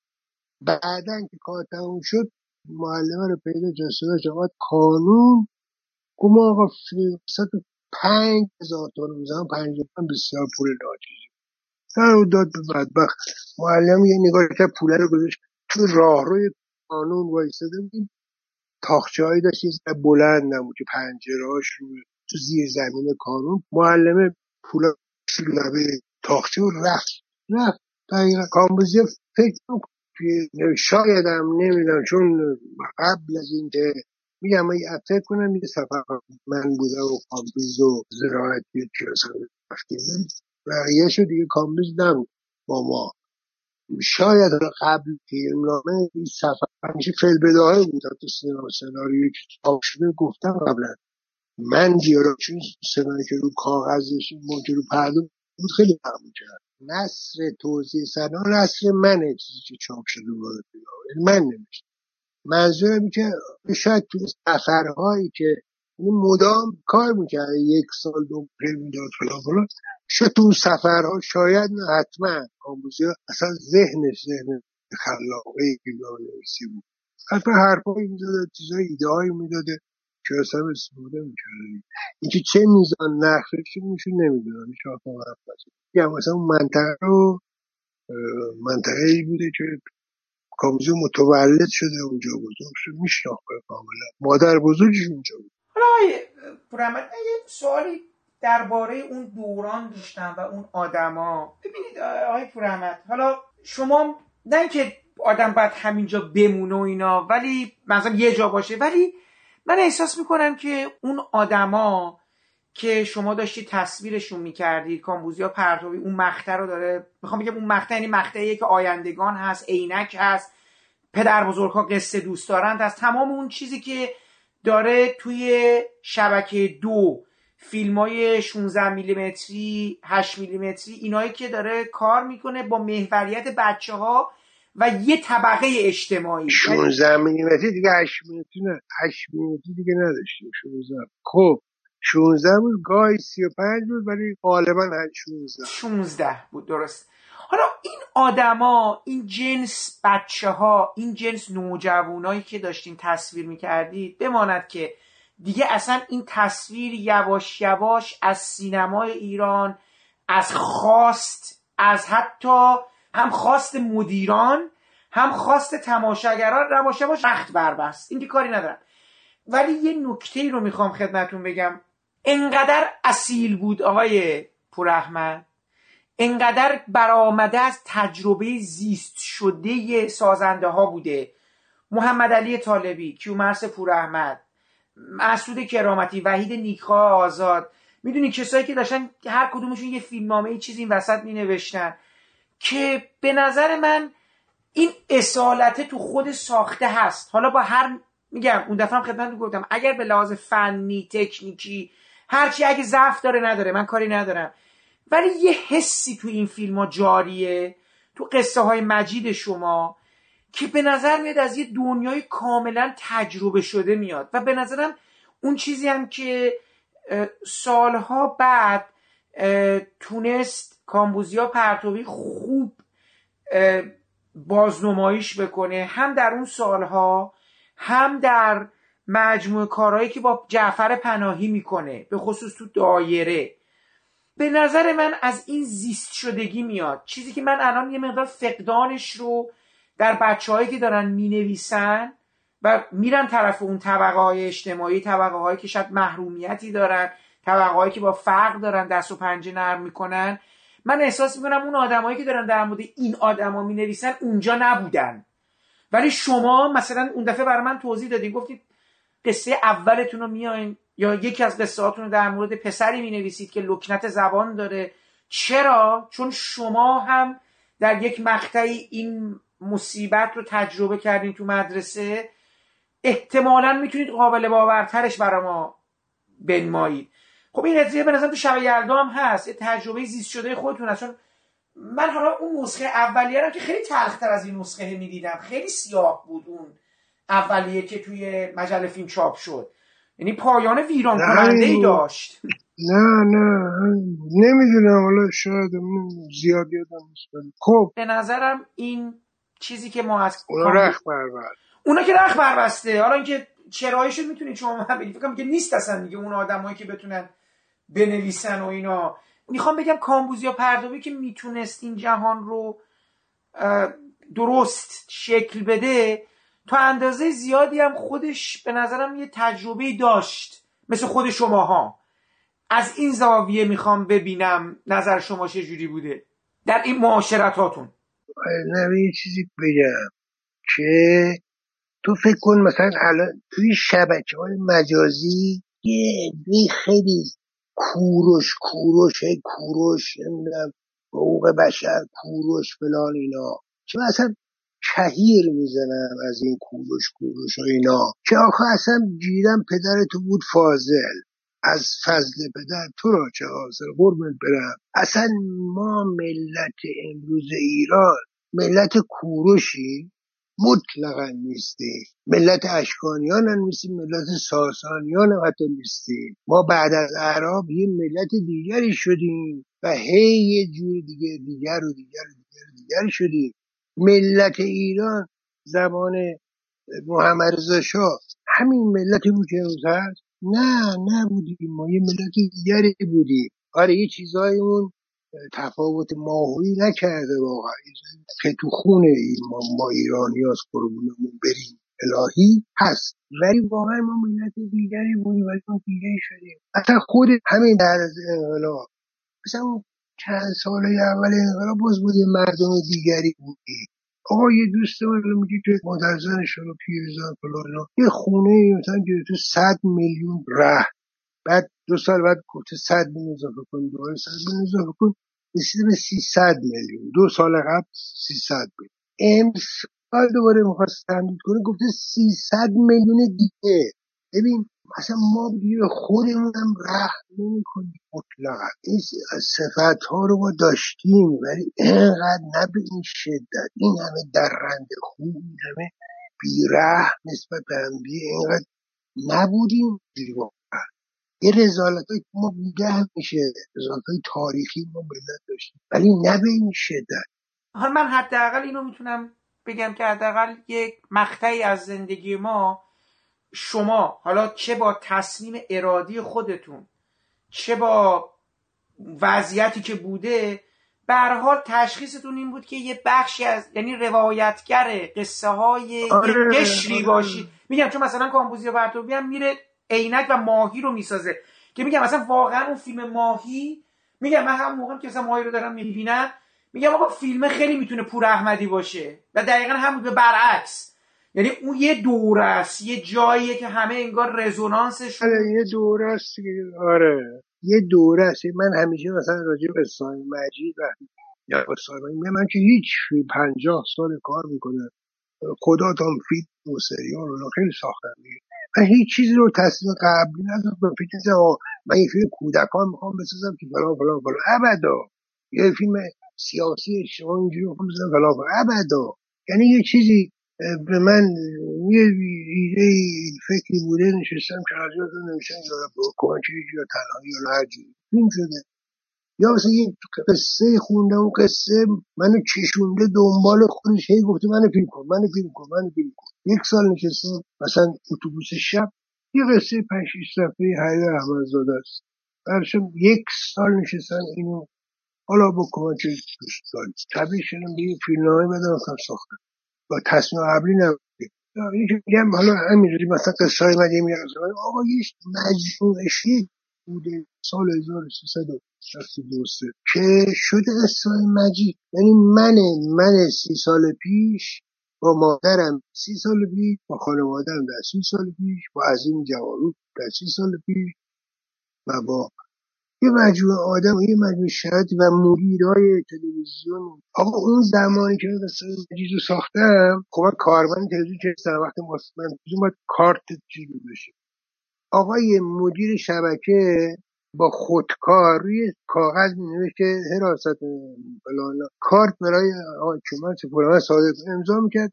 من یه دونه عکس با اون نامه میبردم توی رسالت می‌زدم همون لحظه کارتر می‌زدم اسم منو می‌زد فلان یه چیز یه پرس یه کارت به من می‌داد بعد با اندکی فاصله سرنخ آقای لاریجانی اومده بود. اون زمان که قصه مجید آقای هاشمی برادر هاشمی در ایران هاشمی هرگز اجازه نداد اطلاعات پخش تلویزیون بشه. بعد آقای لاریجانی اومد. از آقای لاریجانی اطلاعاتی اردو کشیدن تو تلویزیون. بعد آقای ضرغامی برای همینجا هی بیشتر شد و بیشتر شد. سر سرنخ رفتم دیدم نامه تایپ و فلان و مهر و پاکت و بردم حراست. آقا یه پرسشنامه دادن قطور. شروع کردم به پر کردن که می‌خوان کارت بدن. رسیدم که نام همسر فلان تحصیلات همسر سوابق همسر. عصبانی شدم. بلنشم پخ کردم. اونجا گفتم برو ببینیم بابا کارت نمی‌خواست سه سال طول کشید این سریال. کارت نگرفتم جواهی نامه یا کارت دیگه. می‌دادی یه برگه میشم با اون برگه می‌رفتی بالا. شرایط همه شرایطه. شرایط مجموع شرایط دو جمع میشه با هم هواهنگ میشه. میشه دوستان مجیدی و دو شرط هم جمع میشه میشه مثلا شب یلای و شرط هم میشه مثلا. گل یخ یا میشه مثلا این تیقوتر اون اینجوری میشه. حال میگم چیزی که نکته که وجود داشت این بوده که تو همون شرایط و اینا شما یه بخش زیادی از خودتون رو توی اون قصه ها وارد کرده بودید. یعنی وقتی میگم خودتون آره، شما آره، نیست خوب. هم شماست محمد علی طالبی هست کامبوزیا آره پرتابی آره هست. می‌دونه این که تونسته بودید اون گذشتهتون و بچگیتون و نوجوانیتون و درداتون و محرومیتاتون و اون چی که از سر گذرونده بودین و توی فیلماتون تزریق کنید چیزی می‌سازه که به نظرم اصیل و قلب داره. این حرفی که همیشه به شما زدم. این قلبه خیلی مهمه. اینو و میشینم می‌بینه آدم. حداقل من الان نمی‌دونم بچه های الان اگه مثلا بشینن اون فیلم ها رو ببینن یا مثلا میگم همین مجموعه کارهایی که صحبت شده رو اگه ببینن نمی‌دونم اونا چجوری برخورد می‌کنن. ولی من همچنان اون قلبه رو توش می‌بینم. می‌دونم. آره تو از بیشتر بچگی دیدی من خودم میگم. میگم که اگر قصه مجید هنوز دیده میشه و اینکه قصه مجید واسه یه نسلی مثالجی شده. اون نسل بچه ها میگن بشین ببین. بعد اون بچه هاشون با دور بچه هاشون یه بار آقای مصفا به من گفتش که ما دو بار به تو مدیونیم. یه بار بابت نوجوانی خودمون. حالا بابت نوجوانی بچه هامون اون نوستالژی شده واسه نسلی و واسه همین تک ادامه پیدا کرده. من هم فکر می‌کنم که اگه مثلا قصه تو امسال ساخته شده بود همین امسال. و قرار بود تلویزیون پخش. ابدا فکر می‌کنم که مثل اون زمان می‌گرفت و گل می‌کرد. آقا الان از خود تلویزیون ایران چند تا کانال داره بعد اصلا ملت ایران پای جنبی تو یه بار بشین جدی توی یه سریال 45 دقیقه سه بار دقیقه است. یه بارش مثلا ده دقیقه آگهی میره. اینقدر طرفدار داره جنتی از سریالات. الان اگه قصه مدی پخش تو فکر کنیم من که ابدا فکر می‌کنم می‌گرفت یا این هم اون همه. کلا دو تا کانال بود. جمعه پخش می‌شد. در ماهواره بود. نه هیچ این چیز. ببین الان تو بهترین و آخرین فیلم ها و سریال های و مینی سریال ها و فیلم های جهان حالا بعضی که تو خودشون دانلود می‌کنن و راحت خیلی راحت. اون نتفلیکس اون اون چی اون کلا. من که بلد نیستم دوستم ندارم. دوست دارم اون آقایی که دوستش دارم بیاره در خونه و دیویدی بیارم هر فیلمی هر سریالی که بخوای اصلا اونجا پخش شده باشه مثلا بلا فاصله یا زیرنویس زیرنویس ها عالی شده قبلا مثلا چند سال پیش زیرنویس ها افتضاح بود. افتضاح بود. اینقدر احمقانه بود. الان اینقدر فارسی زیرنویس ها خوب شده اینقدر خوب شده که حد نداره. یعنی معلوم این بچه‌ای که زیرنویس می‌کنه هم فارسیشون خیلی خوبه هم مثلا انگلیسیشون حالا از هر زبانی که ترجمه می‌کنه. خیلی خوب شده زیرنویس ها آخرین باری که من پشت کوههای بلند با دلیل عشق به عبدالله احمد به دلیل عشق به شخص احمد جو که از ده سال پیش بیشتر تلویزیون پشت کوههای بلند بود چرا فوتبال و والیبال و اینا چرا؟ به جز محال اصلا نه اخبارش نه مطلقا هیچ سریالی هیچ چی از تلویزیون دار اصلا نمی‌بینم.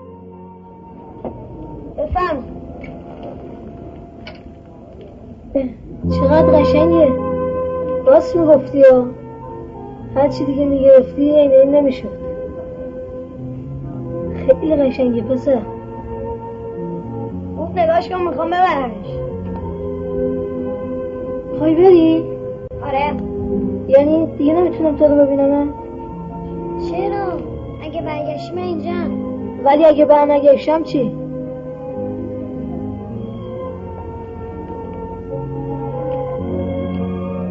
برام نامه بده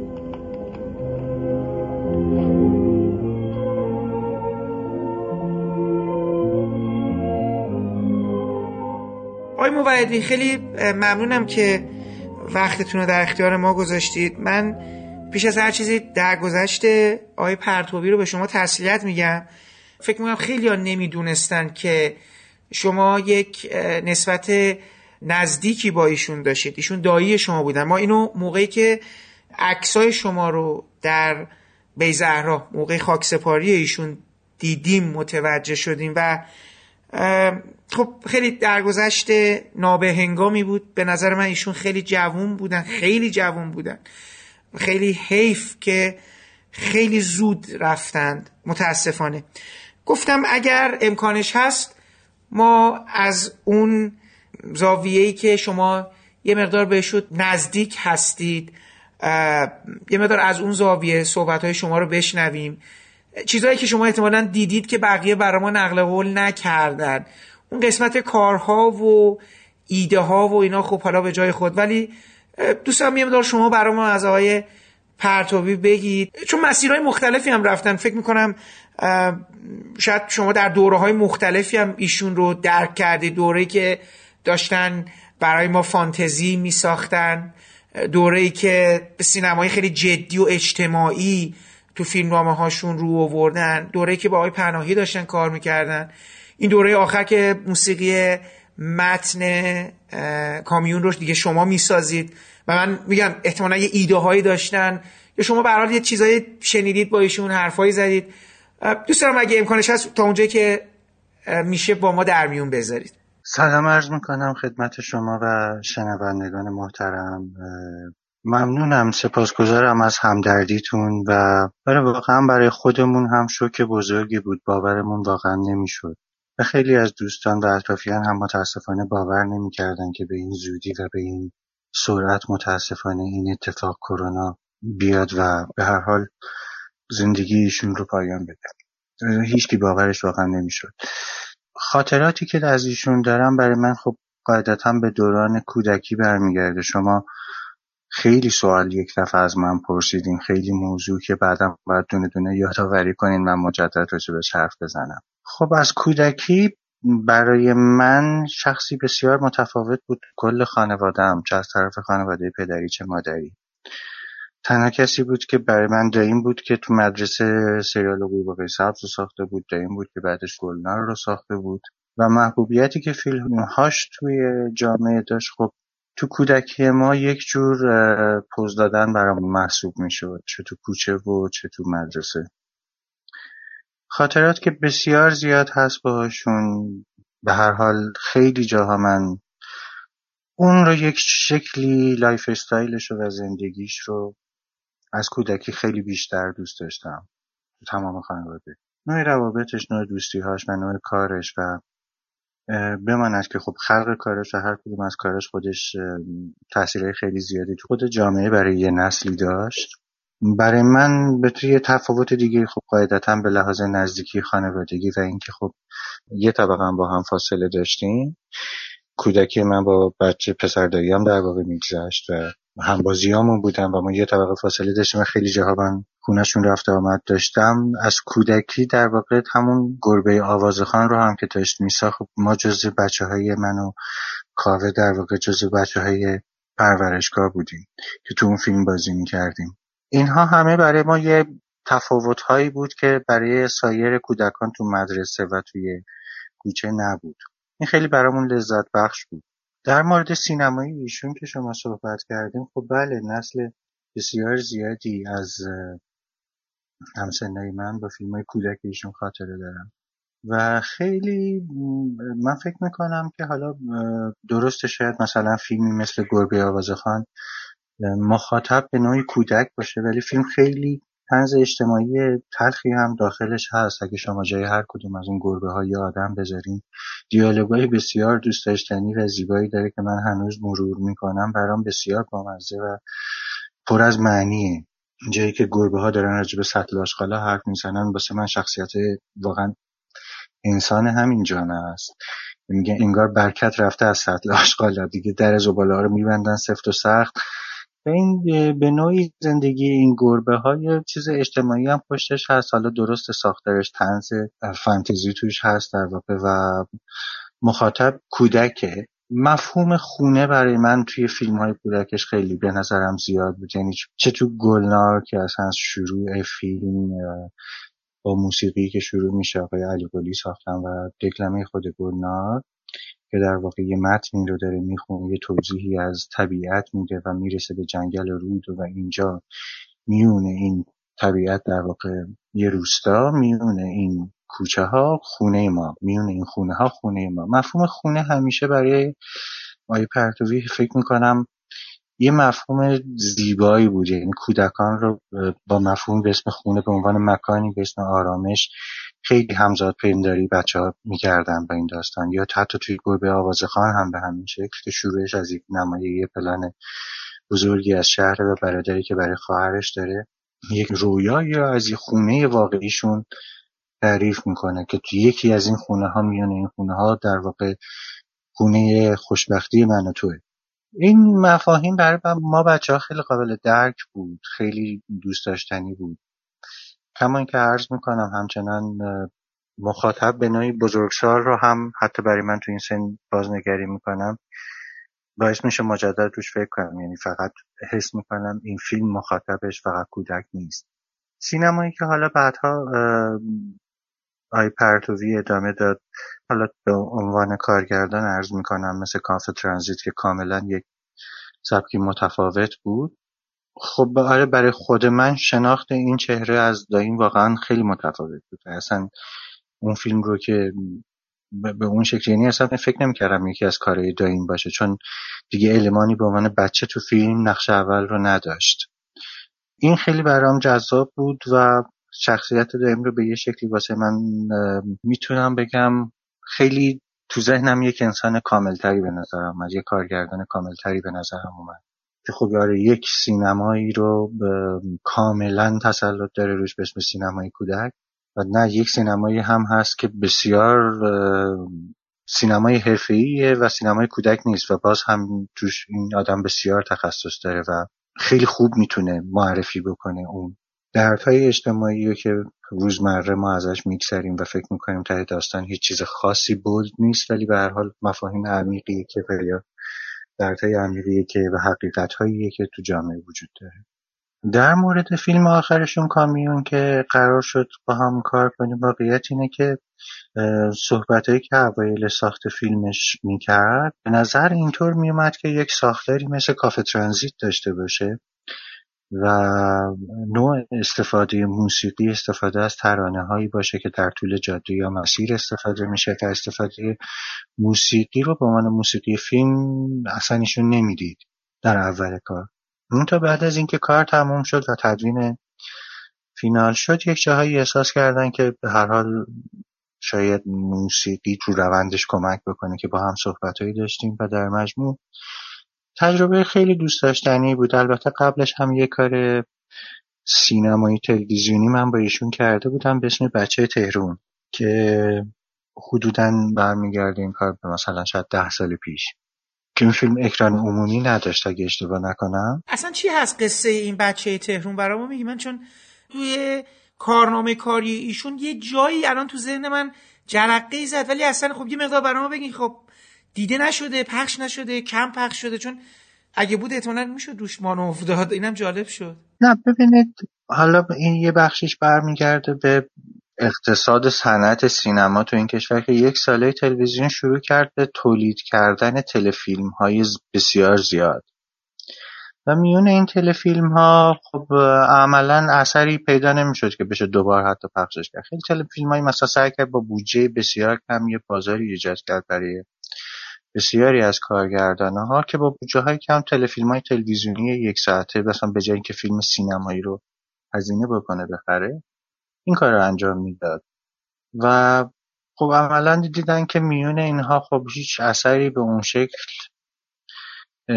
دیده و مثلا چیز نشد شنیده نشد و پر مخاطب نشد تصمیم گرفت یه تعداد تلفیلم های فاخر تولید کنه. یعنی یک تلفیلم هایی که با کارگردان های حرفه تر کار بکنه و اینا. این فیلم جزء اونا قرار گرفت اون سال اگه اشتباه نکنم. یعنی کاملا مطمئنم که تهیه کنندش به نوعی تلویزیون بود. فیلم یعنی به هر حال مال بنیاد هایی که به هر حال به سفارش تلویزیون این فیلم ساخته شد که مشابه این رو یه کار دیگه هم من با آقای رضویان انجام دادم به اسم سفر زمان که اون بعد از سینمایی شد و اکران شد. بچه تهران متاسفانه نه اکران عمومی نگرفت ولی داستانش برمیگرده به زمان حمله مغولها در ایران که یک پسری هست که داره در واقع پسر نوجوانی هست که برای مراسم عقدش داره میاد تهران حرکت می‌کنه و می‌بینن که تهران در واقع مغولها حمله کردن. و این بچه برای نجات همسر آیندهش یعنی انگار که یک همون شخصیت های کودکانه که در واقع نقش بزرگها رو ایجاد بازی می‌کنن به همون شکل اون روند تو فیلم ایشون هم دیده می‌شد توی در واقع بچه تهران. آره فیلمی به یه شکلی بازسازی یه داستانی توی اون زمان حمله مغول ها به ایران بوده. هم یه فانتزی توش داشته هم یک در واقع داستانی توش بود. جالبه. پس برای اونم شما موسیقی کار بله برای اونم موسیقی ساختیم. بله که اون کار خیلی دوست داشتنی و خوبی هم شد ولی خب حالا اینی که چرا اصلا مورد اقبال واقع نشد و یا اکرانش یا پخشش به خاطر کسی زیاد نموند. واقعا اینا مسائلی که آدم خودش اینجا واقعا هیچ وقت سر نمیاره.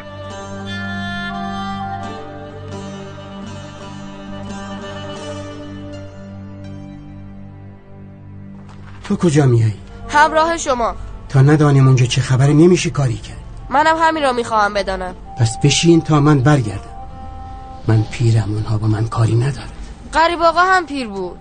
قریب آقا با اسبش تاخت. من پیری هستم با اسایم تو به من مراقب اینا باش. اینا مهمان تو هم بچه تهران. قندک بیچاره به خاطر تو مانده. حالا که پای شکستی باید مراقبش باش. من که بچه تهران نیستم. چرا هستی؟ شب عروسی امویت همینجا درد مادرت شروع شد. تو همینجا به دنیا آمدی بچه تهران. وگرنه چرا این همه نگرانی؟ گلک اینجاست پدرم اینجاست. پس به خاطر آنها بمان تا من برگردم. برو سمدک را بفرست. چشم. سمدک! بله آقا. اگر تا فردا صبح برنگشتم به ورامین برگردید. عیدک را هم بترسانید با خودتون ببرید. اما من بر میگردم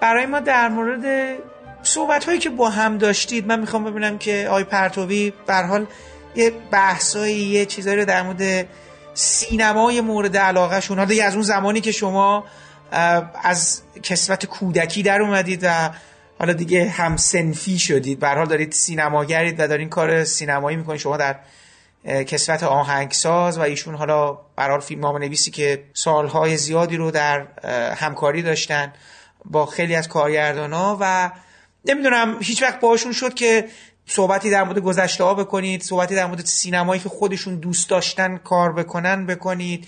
چیزی که دلشون می‌خواست بهش برسه ولی هیچ وقت نشد برسه. نمی‌دونم برای شما بیشتر از خیلی باشون وقت گذروندین. می‌خوام ببینم که چه چیزایی میشه از اونجا پیدا کرد تو صحبت های شما. شاید بیشتر بتونم بگم که رابطمون رابطه وقتی که با داریم گذروندن بیشتر رابطه فامیلی بوده تا رابطه کاری یا حرفه‌ای یا اینکه بخوایم راجع به سینما حرف بزنیم. قطعا تاثیراتی که رفت و آمد به خونش هر زمان از کودکی داشته چه فیلم هایی که داشته می‌دیده چه کتابخونه ای که داشته که من دوره دانشجویی مثلا خب خیلی یه کتابخونهش سر می‌زدم تک و توی کتاب ازش قرض می‌گرفتم بهش پس می‌دادم.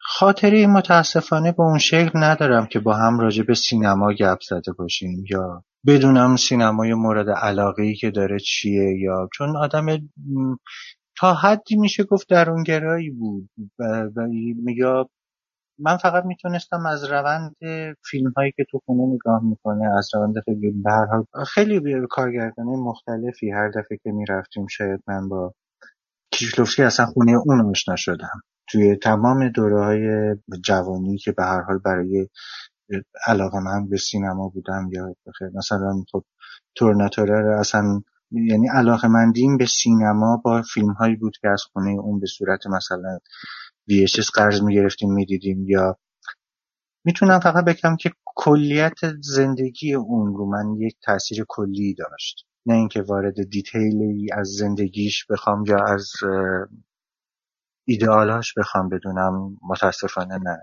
چیزی نمی‌تونم. خب این پرسشی که ازتون داشتم توی سوال اول این مسیری که طی شد رو شما چگونه دیدید؟ یعنی مسیری که از اون دنیای فانتزی البته اجتناب ناپذیر بود. من منظورم نیست که ایشون باید اونجا میموندن یا اون شیوه رو ادامه می‌دادن.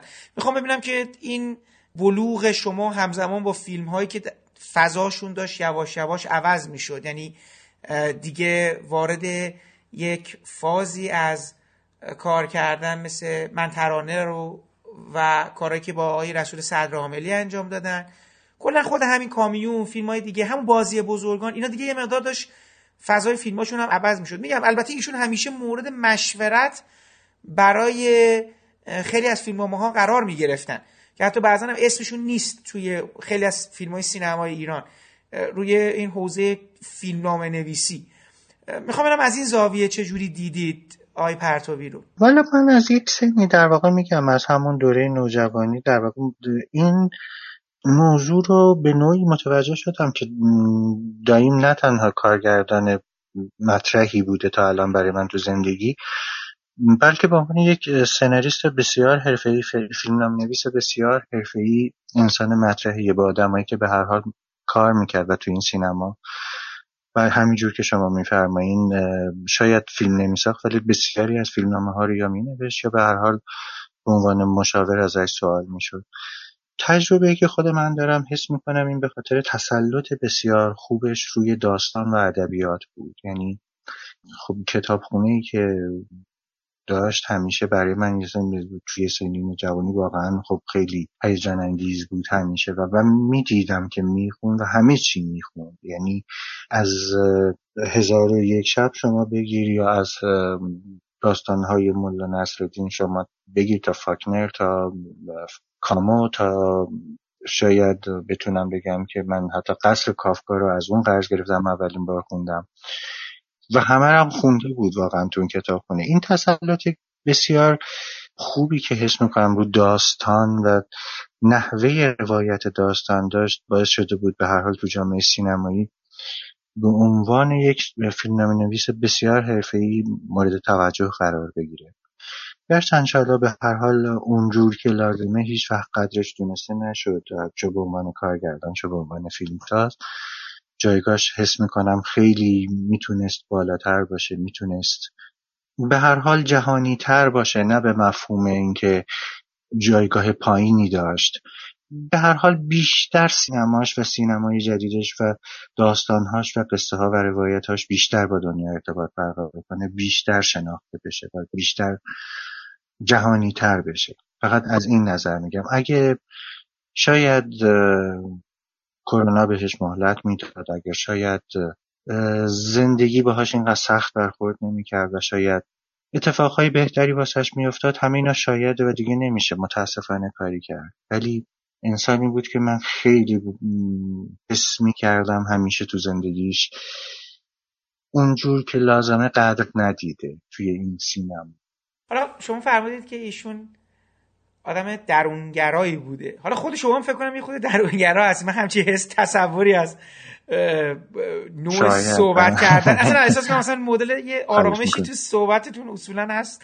خیلی هست. ولی ولی آقای پرتوی من اینجوری که شنیدم آدم بسیار شوخ طبعی هم بودن. یعنی بسیار یعنی بله خیلی نکته سنج بوده و می‌دونسته که چه چیزی رو کجا بگه به صورت خیلی تنز و اینم به نظر اینم درسته مثل اینکه همچین خصوصیتی رو هم داشتن در عین درونگرا بودن ولی میگم دقیقا بله این خصلت رو خب تا حد زیاد من از کودکی تو خانواده هم می‌دیدم با تمام دایی دیگم که کوچیکتر بودم. یا با ماها که خواهرزادش بودیم یه شوخی هایی داشت همیشه که برامون خب خیلی دلنشین بود و خیلی دوست داشتنی بود خیلی دوستش داشتیم. شاید واقعا همه برادرزاده خواهرزاده هاش ماها همه به یک اندازه دوستش داریم و به یک اندازه برامون عزیز و خیلی متفاوت بود.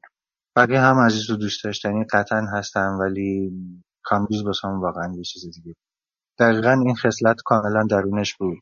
حالا با دوستان و شرایط کاری و حرفه ایش مقداری متفاوت بود تا شوخی های عمومی. توی مسائل حرفه و کاری به اون شکلیش وقت ما ارتباط نزدیکی با هم نداشتیم. جز دو موردی که در واقع من افتخارش رو داشتم باهاش کار بکنم به عنوان آهنگساز. خیلی متاسفانه آره اون اتفاقه رو به جز زمانی که با هم کار می‌کردیم نداشتم. زمانهایی هم که با هم کار می‌کردیم نگاهش احساس می‌کردم نگاهش کاملا معقول و داستانیه و موسیقی رو به عنوان یک راوی داستان کاملا قبول داره. حتی جایی می‌گفت که اصلا نمی‌خوام با موسیقی بگم که اینا قراره که به سمت بدبختی برن به فرض سکانسی تو فیلم کامیون. و من می‌دیدم کاملا داره با داستان برخورد می‌کنه با موسیقی. یا حالا نظرات خودم مثلا می‌گفتم که خب این موسیقی اینجا الان نمی‌خواد بگه اینا غمگینه فقط بیان صحنه است. فقط داره یک توصیف یک اتفاق رو میگه که یک هجرته به هر حال صحبت های بسیار خوبی تو حین کار با هم داشتیم که برای من به عنوان یک تجربه متفاوت از اون چیزی که تو فامیل هست تو تجربیات کاری با هم داشتیم. و خیلی دوست داشتم این اتفاقها بیشتر میافتاد و این داستان ادامه پیدا می‌کرد. حالا ایشالله که سایر هنرمندمون رو از دست ندیم فقط تا زمان و فرصت هایی که داریم. درسته. هیچ کاری بود که شما از ایشون خونده باشید که شما برای زیاد می نوشتن دیگه. هیچ کاری بوده که از ایشون خونده باشید تو ذهنتون ثبت شده باشه و ما ندیده باشیم؟ منظورم از اون کارهایی که شما دسترسی داشتید یا مثلا هیچ وقت تمایل داشتید مثلا داستان ها فیلم ها یا چیزایی از ایشون بخونید که حالا برحال رنگ پرده رو ندیده. و فقط مثلا به عنوان چیز شخصی برای خودشون کار کرده باشن؟ یا آرزو داشتن بسازنش نشده باشه؟ نه متاسفانه نه با من هیچ وقت صحبت نکرده بود. حالا شاید با کسرا پسرش گاهی بیشتر صحبت کرده باشه از من نزدیکتر بوده باشه چون این ساله آخر که در واقع یکم سکته و اینا کرد کسرا خیلی بیشتر از همه نزدیکش بود و با اون خیلی بیشتر صحبت می‌کرد. متاسفانه با من نه. من هیچ وقت صحبت نکردم باهاش ولی فقط یه موضوع رو من یادمه که از کودکی یک بار اومد در این خونه ما که یه تماس بگیره با یه آقای تهیه کننده و صحبت بکنه راجع به چند تا فیلم و یا چند تا فیلم نامه بوتر و من کامیون را از اونجا تو ذهنم بود و کامیون حس می‌کنم داستانی بود که خیلی سال می‌خواست بسازه. داستانهای متفاوتی رو که سالها با هم جمع کرده بود ولی حالا توی مقتضای زمان خودش با یه داستان با اضافه کردن یه داستان دیگه که هنوز زمان شد با حمله داعش و اینا که توی فیلم اضافه شده. توی اون داستان اصلی فکر می‌کنم اضافه شده. خیلی دیر ساخته شد. حالا نمی‌دونم واقعا این کامیون همون طرح همون کامیون بود سالها پیش یا در طول زمان تغییر کرد. فقط این چیز رو در مورد شاید نوشته هاش و حسی که در مورد این کار داشتم می‌تونم بگم که حتی زمانی که اومد پیشم گفتم بابا دیکا میتون می‌خواستی از من بچه بودم کامیون رو می‌خواستی بسازی بالاخره ساختی. و همین تنها خاطره ایه که می‌تونم بگم از فیلم نامه ها و یا نوشته هاش دارم. متاسفانه تو جریان هیچ کدوم نیست. برای دیگرش نبودم بر حالا اتفاقا جالب این نکته هم که شما میگید به نظرم به لحاظ زمانی هم منطقی و درسته. منظورم از این جهتی که یه دوره ای بود که مسئله سفر تو فیلم ایشون خیلی برجسته بود. در حقیقت فیلم نامه ها تو گل پامچال و خانه در انتظار. که بازم برمیگردم به همون صحبت اولیه شما که فرمودید مفهوم خانه براشون خیلی نکته ای بود یا دلشون می‌خواست روش مانوف بدن چه در اون فیلم های فانتزی و چه تو همون زمانم. هم حال فیلم با سمت و سوی ابعاد تلخ زیست اجتماعی داشتن روش تاکید داشتن. فقط میگم این چیزی نبود که یک هویی بشه یا مثلا به تدریج. از همون اولش هم تو فیلم هاشون حضور داشت این مسئله. از این زاویه بله من فکر می‌کنم که شاید حتی خیلی حس و حال فیلم کامیون حالا بدون داعش می‌خورد به اون حال و هوای دنیایی که اون زمان حالا چه سینمای ایران چه تلویزیون ایران روش داشت یه مقدار فکر می‌کرد یا مثلا با اون ایده ها سر و شکل داشتن می‌رفتن کنار رو فیلم بر موردشون میساختن و حالا به حال در کانون توجه بودن. آقای موعدی آقای پرتوی یه خیلی پیر شدن. یه دفعه خیلی من احساس کردم یه دفعه تکیده شدن. یه توصیف ببینید همه ماهای متاسفانه من یه نکته رو عرض کردم خدمتون و اون همین که گفتم از نظر من کارگردانی بود که قدر ندیده بود تو این جامعه و تو این سینما. اونجور که شایسته و روا بود برای ایشون شرایط اکران فیلماش مطرح شدن و ساخت فیلماش خب سالهای بسیار زیادی عملا ایشون فیلم نساخت. دقیقه به هر دلیلی که من نمی‌دونم یعنی دوست داشت بسازه و دوست داشت کار بکنه. حالا گاهی شاید پروانه نمایش نمی‌دادن برای یه فیلم نمی پروانه ساخت نمی‌دادن.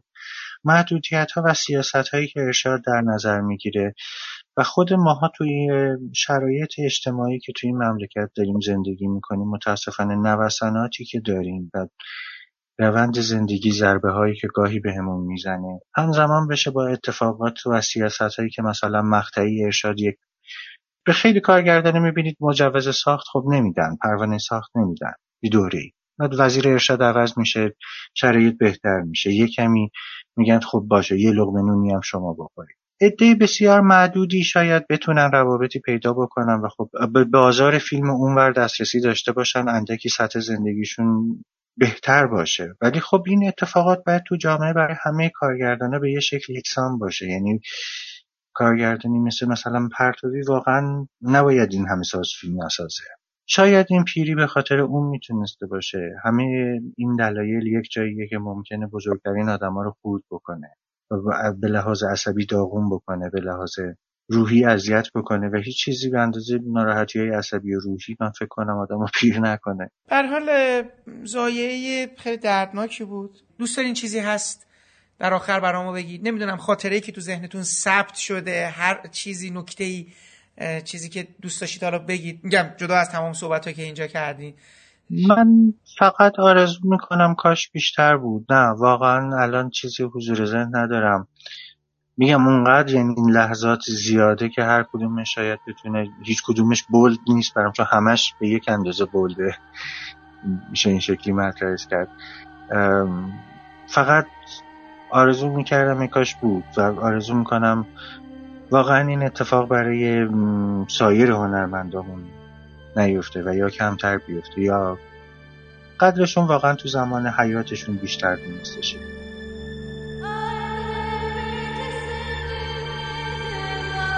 شه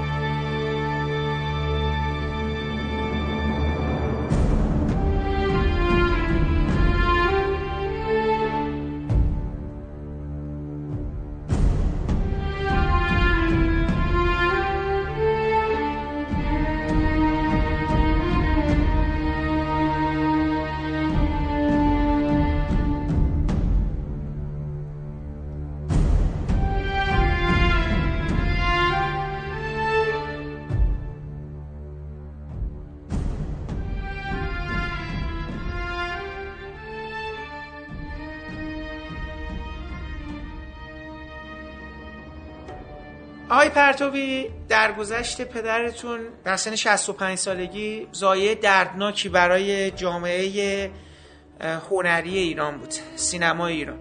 سالهای سال پدرتون جدا از فیلم هایی که برای ما ساختن در دوران بچگی و در دوران نوجوانی و جوانی موضوعات ملتهبی رو تو فیلماشون منعکس کرده بودن.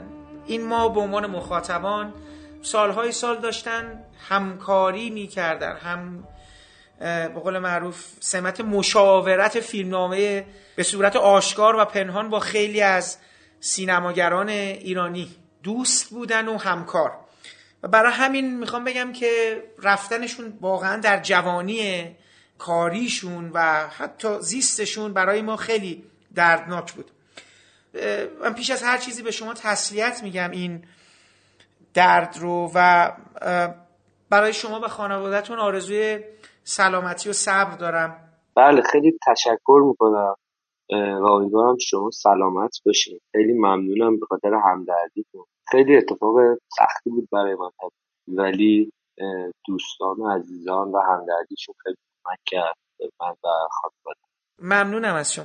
من گفتم یه فرصتی هست که با شما به عنوان فرزند ایشون یک گپ و گفتی داشته باشیم. یه مقدار ببینم رابطه پدر پسری چجوری بوده تا اونجایی که دوست دارید برای ما بگید. یه ما در مورد روزهای آخر بگید. ما اصلا ببینیم که چی شد و به کرونا دوچار شدن نشدن نمی‌دونم بستری شدنشون تو بیمارستان چقدر سخت بود و حالا یه مقدار برای ما از اونا بگیم. ولی اصلا نمی‌خواستم خیلی روی این بچ ما متمرکز بشم. خیلی دوست دارم یه مقدار در مورد رابطه زندیات پرتوی با سینما بگین اون چیزی که شما از منظر شما یواش یواش شک گرفته. یه خود برگردیم عقب سر فیلم های فانتزی و اینا. من می‌خوام ببینم که شما چقدر در جریان ساخت گلنار و گربه آوازخان و اون فیلم های اولیه ایشون بود. می‌خوام چقدر چند سالتون بود موقعی که اون فیلم ساخته شدن؟ والا گلنار وقتی که ساخته شد من هنوز به دنیا نیومده بودم. چون فیلم سال 67 ساخته شد. من متولد 68 ولی خب بالاخره دیدنش و لذت بردن توی اون سن خیلی برای من جذاب بود. بسیار بسیار زیاد باعث رشد من شد. کما اینکه خب من این شانس رو داشتم که چیزهایی که تو تلویزیون دیدم و بیرونم ببینم. بیرون از تلویزیون. یعنی مثلا من خانم شاکری رو این شانس رو داشتم که هم توی تلویزیون ببینم بعد از ساخته شدن گلدان هم که خودشون رو ببینم و این خب این شانس من بود. یا خیلی عروسک ها بعد بعد ها من این عروسک ها رو تونستم ببینم. از این بخش خیلی می‌تونست برای من جذاب باشه. جدای بخش خود فیلم. گربه آوازخان همینطور. ولی خب من کنم موقع 6 سالم بود که بابا فیلم ننه لالا رو ساختم. البته قبلش فیلم افسانه دو خواهر که ساختم خب من و برادرم به همراه مادرم که توی اون کار عروسک گردان بودن و پدرم که کارگرده بودم من و برادرم هم طبیعتا باهاشون بودیم و رفته بودیم سر لوکیشن که شمال بود جنگل های دو هزار مازندران. خب اونم خیلی تجربه عجیب بود چون توی اون فیلمم هم عروسک بود هم خیلی فانتزی بود دکور خیلی رویایی بود برای من دکور برای صحنه. و چون یه حوزچه بود که هر آدمی میافتاد توش نمی‌دونم اون فیلم رو دیدین یا نه هر آدمی میافتاد توش تغییر می‌کرد و حالا بعضی عروسکشون ساخته می‌شد بعضی حیوونا و این حیوونا میومدن مثلا مرحوم جوهرچی هم یادم تو اون کار بودن و این فضاه اون تو بزرگ شدن هم خیلی تاثیر داشت بخاطر اینکه من همه اینا رو می‌دیدم و بعدش فیلمشو می‌دیدم. این خیلی نکته مثبتی بود. بعدش هم که توی ننه لالا این شانس داشتم که نقشی رو بازی کنم یکی از بچه ها رو که بابا گفتش دیگه تو تو من خب بازیگر نبودم. ولی بابا گفتش خب بقیه بچه هم بازیگر نبودن بچه ها همه تقریبا نابازیگر بودن. توی صحنه بودم جلوی دوربین بودم و تقریبا که قطعا خیلی تجربه خوبی برام بود برای بزرگ شدن و شکل گرفتن شخصیتم. البته یک سریال تلویزیونی هم بود به اسم گربه جوله و آقا پسر که خانم صدر رفایی مادرم کارگردانیشو می‌کردن هم با پدرم با همین کارو می‌کردن. توی اونم من چند قسمتش بود به یه نقشی داشتم بازی می‌کردم. خب آقای پرتوی کلا این زیست شما در یک خانواده سینمایی کلا چه تأثیری روی تصمیم های بعدیتون گذاشتین می‌خوام ببینم که پدرتون چقدر شما رو تشویق کردن که تو این حرفه بیاین یا نه؟ اینم مصیبت های خودشو داره. اگه می‌خوای برو چیز دیگه. من می‌خوام از اون زاویه ببینم که رابطه شما با پدرتون چون همین که نکته خیلی نکته جالبی رو گفتیم. سینما و اون جایی که پدرتون داشتن کار می‌کردن یعنی دون حوزه. اون چیزی که ما می‌دیدیم همون فانتزی است. گربه ای که آواز می‌خونه و به قول شما حوزچه ای که آدما رو به ذات خودشون یا به عروسک های خودشون برمیگردونه و چه و چه و چه و با شادی و خنده و چیزا. میگم اینو تو مال یه مقطعیه چون از این مقطع دیگه به بعد پدرتون خب دیگه میرن وارد فاز فیلم های اجتماعی و موضوع با موضوعاتی ملتهب. مثل مثلا ترانه من 15 سال دارم و اینا. اون فیلم هایی که می نویسن و خب همکاریشون با آقای پناهی. در یه دوره دیگه. حالا اینو خدمتتون می‌خواستم بگم. آره اون روی خوش سینما چیزیه که ما می‌بینیم رو پرده. ولی پشتش هزار تا مصیبت و دردسر و اصاب خوردی و تحویل کار به مدت به زمان مقدار و وضع مالی و نمی‌دونم حساب جور بشه نشه تهیه کننده و دعوا اینه که دیگه خودتون واردی. من می‌خوام ببینم که در صحبت ها با ایشون وقتی که حالا یه مقدار سنتون بالاتر رفت و اینا این تصمیم برای اینکه تو سینما باشید و نباشید چقدر بحث شد با پدر؟ و البته مادرتون. بله. خب من برادر بزرگتری هم دارم که ایشون توی سینما حوزه سینما فعالیتی نداشتن. البته که برادر بزرگ من توی فیلم گربه خان بازی کرد. ولی بعد از اینکه به بزرگتر که خیلی بیشتر از علم خوشش یعنی جذاب بود براش. و شیمی خوند و اون سمت رفت سمت علم من برام بازیگری تو اون سنین سینما فعالیت تو حوزه سینما برام جذاب بود. و کما اینکه خب من قبل از اینکه دانشجو بشم دستیاری کارگردان کرده بودم. هم برای آقای کاهانی توی فیلم بیست. موقع من هنوز دانشجو فکر کنم نشده بودم. و من خب بالاخره دیپلم هم ریاضی بود. ولی بعدش تصمیم به این گرفتم که برم سینما بخونم. هم پدر من هم مادر من گفتن تو آزادی هر کاری دوست داری برو اینطوری بودش که هر چی ما هر کاری بکنیم ما تو رو حمایتت می‌کنیم و بهت کمک می‌کنیم. من تصمیم خودم این بودش که دیپلم ریاضی بگیرم و بعدش کنکور هنر بدم. کنکور هنر دادم هم عکاسی قبول شدم هم تئاتر.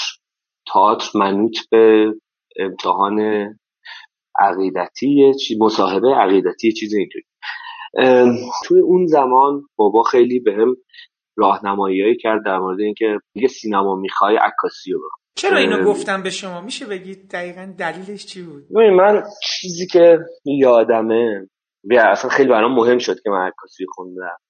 بابا به هم گفت که اون موقع که ما هم صحبت کردیم خود آقای پهلوی اعتقادش حالا شاید به من اینطوری گفتم که قصه خیلی چیز مهمیه توی سینما. هر کاری می‌خوای بکنی توش طراحی صحنه هم می‌خوای بکنی. قصه خیلی مهم. قصه از همه چی مهمه.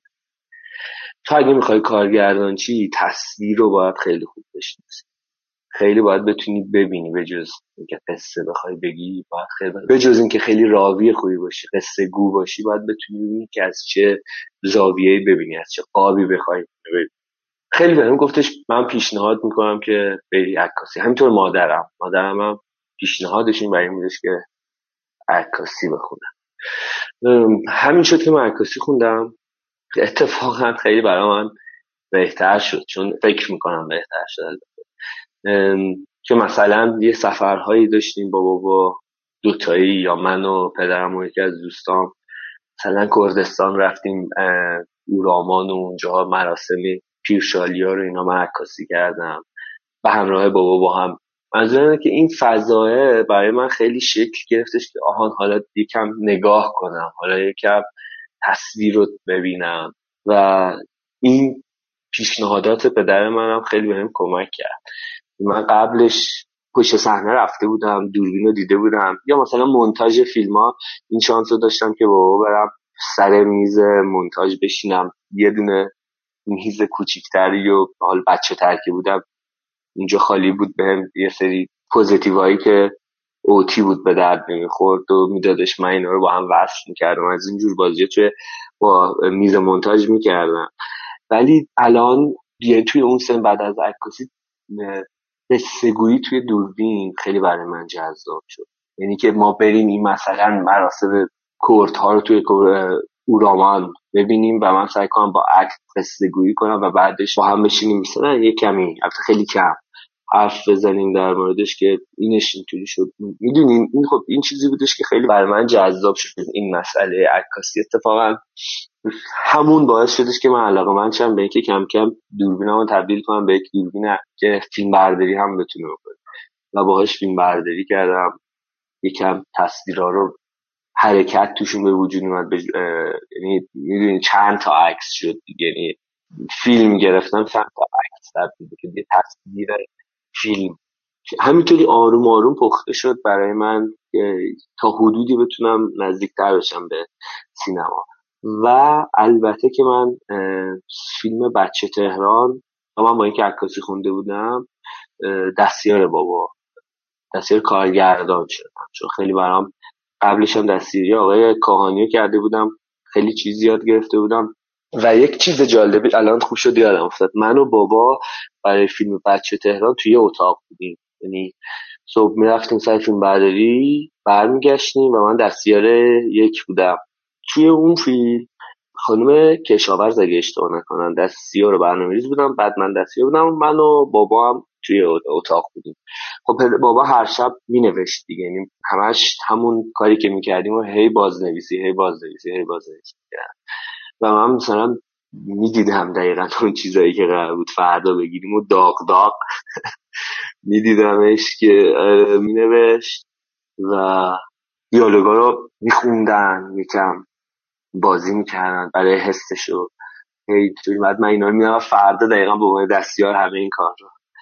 داغ داغ دقیقا چیزی که دیشب نوشته شده بود و من خب خیلی شوق خیلی شوق موقع من لذت می‌برد از کارش واقعا. چند روز پیش تو با دوستان داشتیم صحبت می‌کردیم. مثلا من می‌دونم سر فیلمنامه دیشب بابا دیدم آیدا مینوشتن.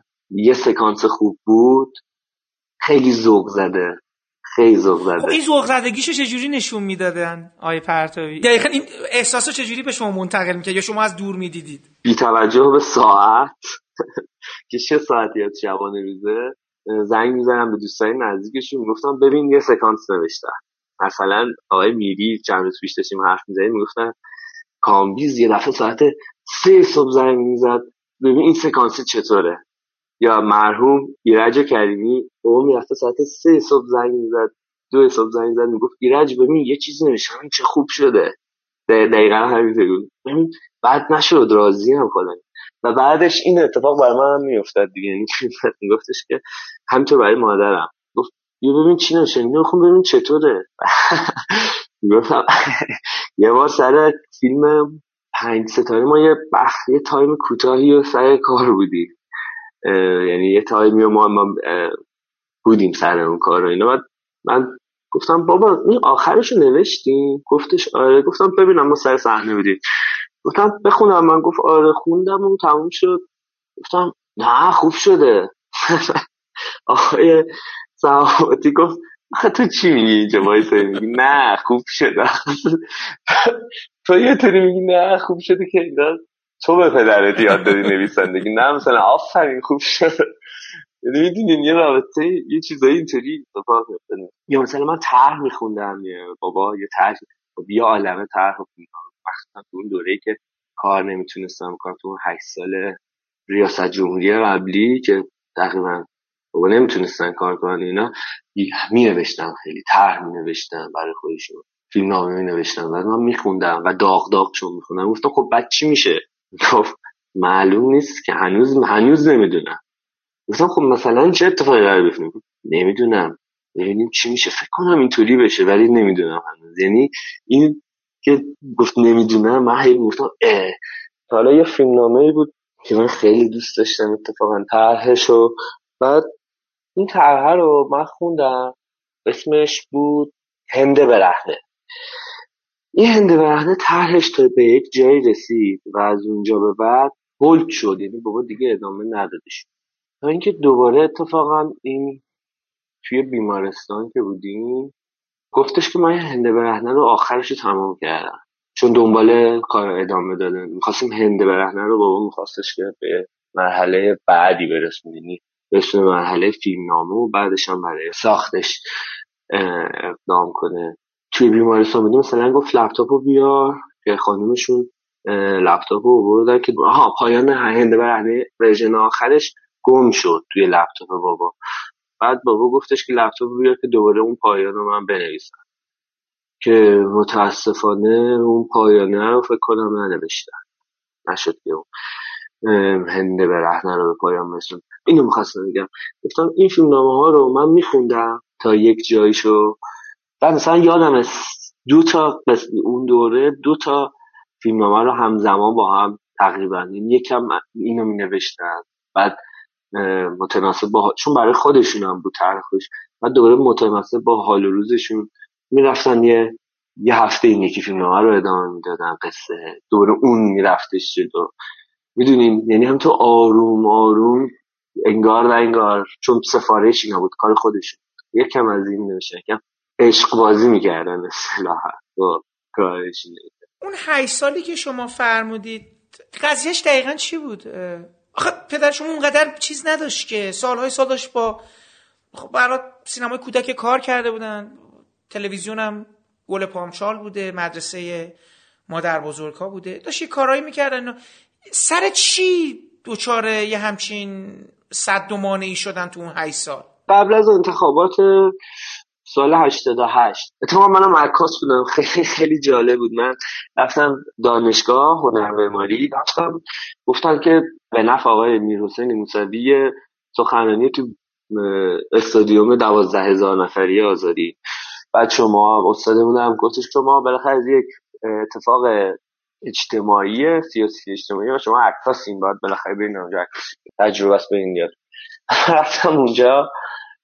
خب عکاسات توی زمین بودن بقیه مهمون ها و حضار و اینا روی چیز نشسته بودن روی صندلیا اونجایی که من یادمه. بعد هر کسی صحبت می‌کرد دوربین میومد روشون من روی اسکوربورد می‌دیدیم. من هم داشتم بر خودم عکاسی می‌کردم این دفعه دیدم. تصویر پدرم. تصویر بابا بودش که یه صحبتی کردن در مورد آقای احمدی نژاد که هستش که از اونجا من فکر می‌کنم جدی تر شد مسئله کار نکردن بابا. از اونجا شروع شد. قبلش هم بابا خیلی اشتیاقی نداشتش به کار کردن توی اون دوره و فیلمسازی کم توی سال هشتاد و چهار تا سال هشتاد و هشت یکم سختتر از دوره قبلش. و البته که بابای من قبلش تازه کافه ترانزیت رو ساخته بود و بالاخره یک فرصتی به احتیاج داره به کارنامهش نگاه کنیم معمولا یک فرصت هایی داده و بعدش بعد. و بعد از اون اتفاق هم مسائل دیگه پیش بعد از سال هشت که هی سختتر شد به کار کردن برای بابا. و بعدش هم که فیلم پرده آقای پناهی به خاطر اینکه ممنوع خروج بودن بابا رفتش برلین و وقتی برگشت ازش پاسپورتش گرفتن ممنوع خروج شد. یه مدت. فشارها هم بودن دیگه. این فشارهای طبیعتا. موجب اذیتشون شده بود بسیار.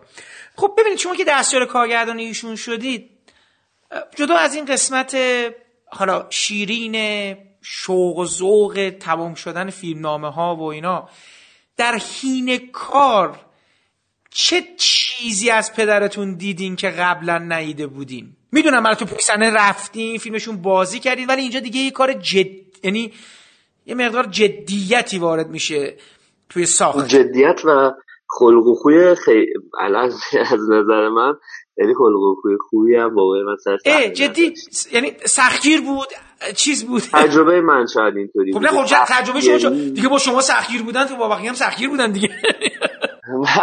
نه می‌دونید خب شاید. آره شاید من بدون رو در وایسی تر بود و اینا. نه به این دلیل میگم که استرس استرس استراب داشت. شاید استرس شاید استر آره نمی‌دونم یا استرابه یا سخت. می‌دونین یه طوری وقتی توی کار سینما توی ایران به نظر من برای بعضی از آدم ها بسیار پرفشاره. بعضی از آدم ها نه چون هم زمان دارن هم بودجه کافی رو دارن و همیشه مطبوعات به نفعشون شاید. استراب کمی دارن. فشار کمی برای ساخت. تحمل می‌کنن. ولی خب بابا خیلی بکنم این چیزو نداشت. و همین خیلی استراب داشت. خیلی ولی نه خیلی ها ولی بالاخره خیلی ریلکس نبود سر صحنه. ولی چیزی که برای من خیلی جالب بود سوالی که شما پرسیدین چیزی که برای من دقت بسیار زیاد به جزئیات. بسیار زیاد به جزئیات جزئیات چقدر مهم بود توی کارگردانی چقدر چون من دستیارش بودم و می‌دیدم که روی مانیتور نگاه می‌کنم و به من میگه حالا برو تو اونجا رو مثلا این کارو بکن این اینجا این, این در حد واقعا چیزهای ریز که برداشت من ها. یه زندگی به وجود بیاد توی تصویر. چیزهای خیلی کوچیک ولی توجه تو به سمتش رو جلب بکنه. یعنی آدم متوجه حضور اون توی تصویر باشه. چیزی که یاد گرفتم این بودش که تجربه که پیدا کردم توی دستیاری ایشون همچنین کامیون کار بعدیشون اهمیت به جزئیات. اگه بخوام بگم فقط می‌تونم با یه جمله توجه به جزئیات بگم. حالا یه نکته دیگه. خب ایشون هم می نوشتند هم کارگردانی می‌کردن. خودتون در طول این مدت احساس کردید که علاقه اصلی ایشون کدومه؟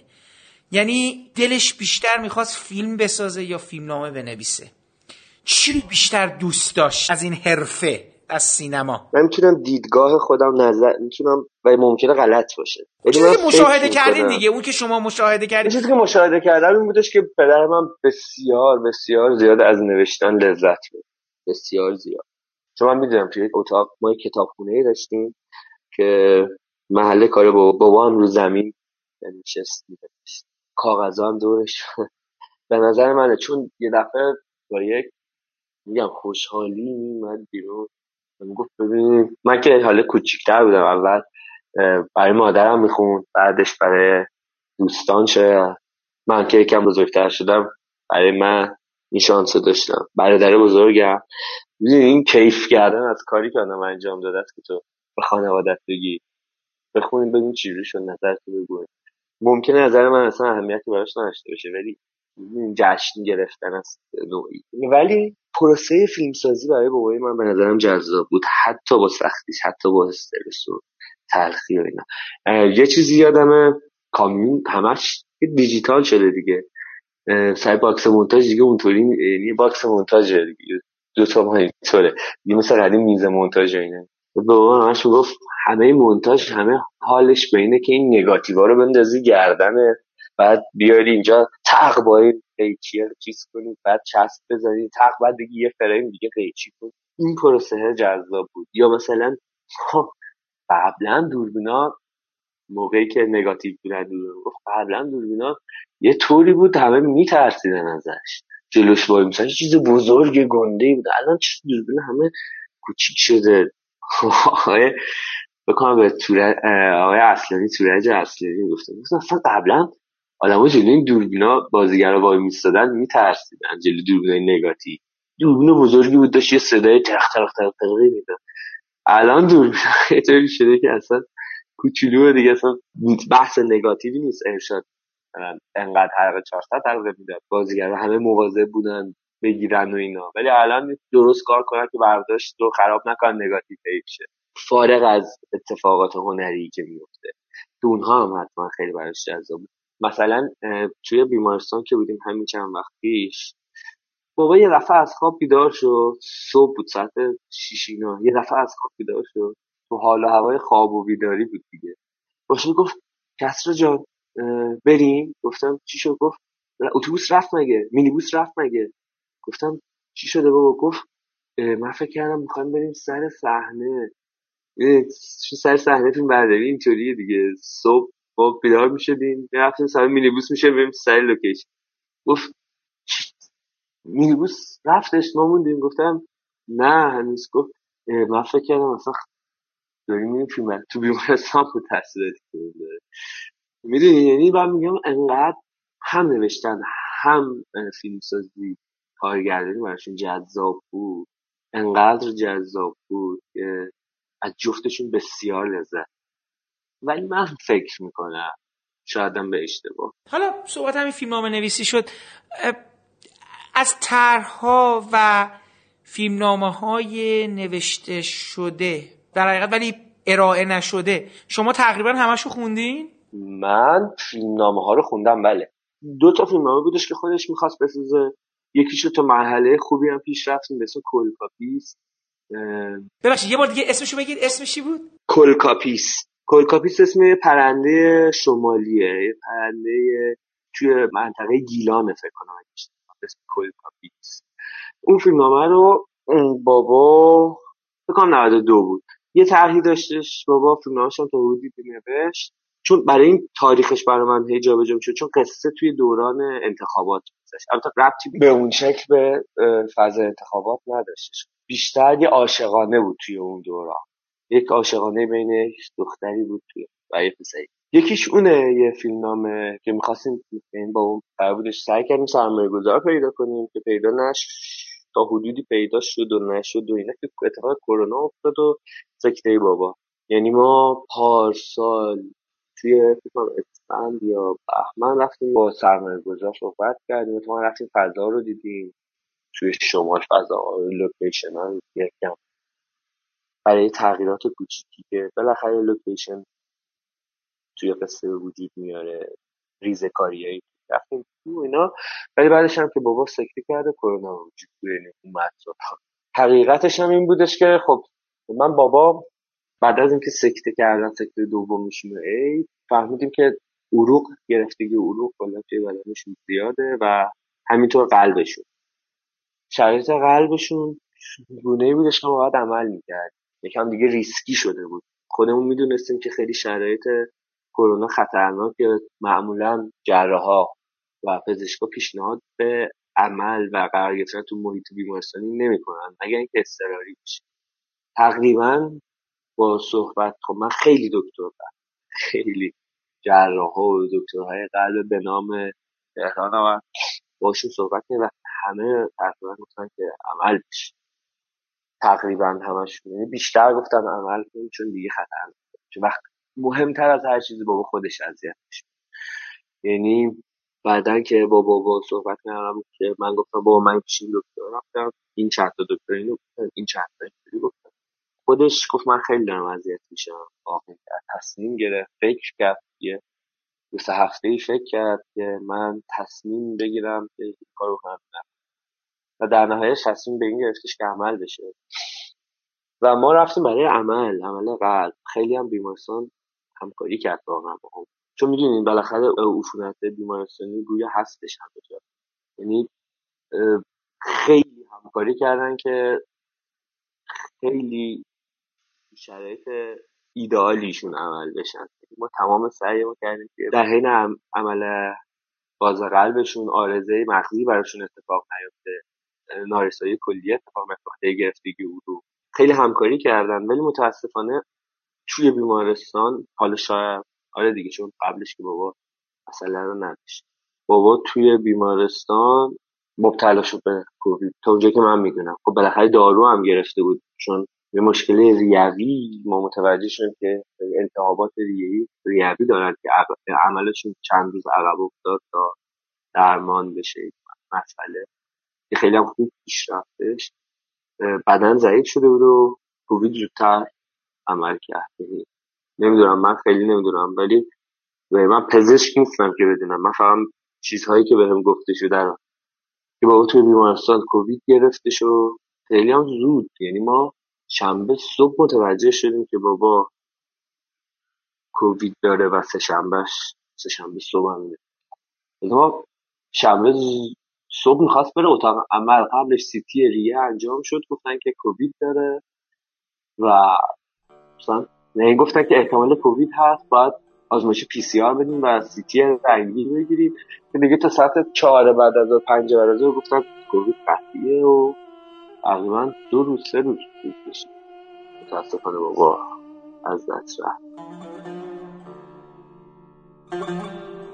خواهر یه عمره که این جاده همه چیش با قاعده بوده. من بی قاعدش کردم ها آقا. اگه جاده شمال بود شاید عیبی نداشت. بلکه باب باشه اونجا ولی اینجا باب نیست. چی باب نیست ها آقا؟ اینکه یه زن آشپزی کنه. اگه آشپزی نکنه چه کار کنه؟ حرف آشپزی نیست. اینجا هیچ وقت زن قهوه‌چی نبوده خواهر. من قهوه‌چی نیستم حاج آقا. من تو آشپزخونه کار می‌کنم. خودتون چند دفعه اومدین دیدین. باید خرج بچه هامو درارم این جرمه؟ نه. ولی روزی رسان خداست. بله روزی رسان خداست. ولی شوهرم فقط همین قهوه خونه رو واسه من و بچه هاش گذاشته. شما باید آبروی اون مرحوم هم در نظر بگیرین. چه بی آبرویی کردم من حاج آقا؟ آخه که باید داره واسه همسر اون مرحوم. حاج آقا بابام که تو جنگ گم شد دیگه هیچی واسه مادرم قوت نداشت. از بکار بچین زمین و باغچه مردم بگیرین تا آشپزی کارگرای جاده سازی تو بیابونا. چهار تا بچه رو باز خرج می‌داد. کی بی خرج ماندی شما؟ شرمنده شما این آقا ناصر. پس خدا عمر بده به آقا ناصر. خدا نگرش داره واسه زن و بچهش. واسه مادر پیرش. خودشون هفت نفرن حاج آقا. منم بهش گفتم آقا. من راضیم. من راضی نیستم. نمی‌خوام ناله نفرین زن و بچهش پشت سر من و بچه هم باشه. مگه چیزی بهت گفتم؟ گفتم تا نگفتن خودم زندگیمو بگیرم دستم. بده نخواهیم سربار کسی باشیم حاج آقا. زن کارش توی گفخانه خوب نیست خواهر. حاج آقا من فقط آشپزی بلدم. ولی اگر کسر شن شماست که زن تو آشپزخونه کار کنه چشم. اونجا رو میبندم. فقط بگین کی و واسه چی از من شکایت کرد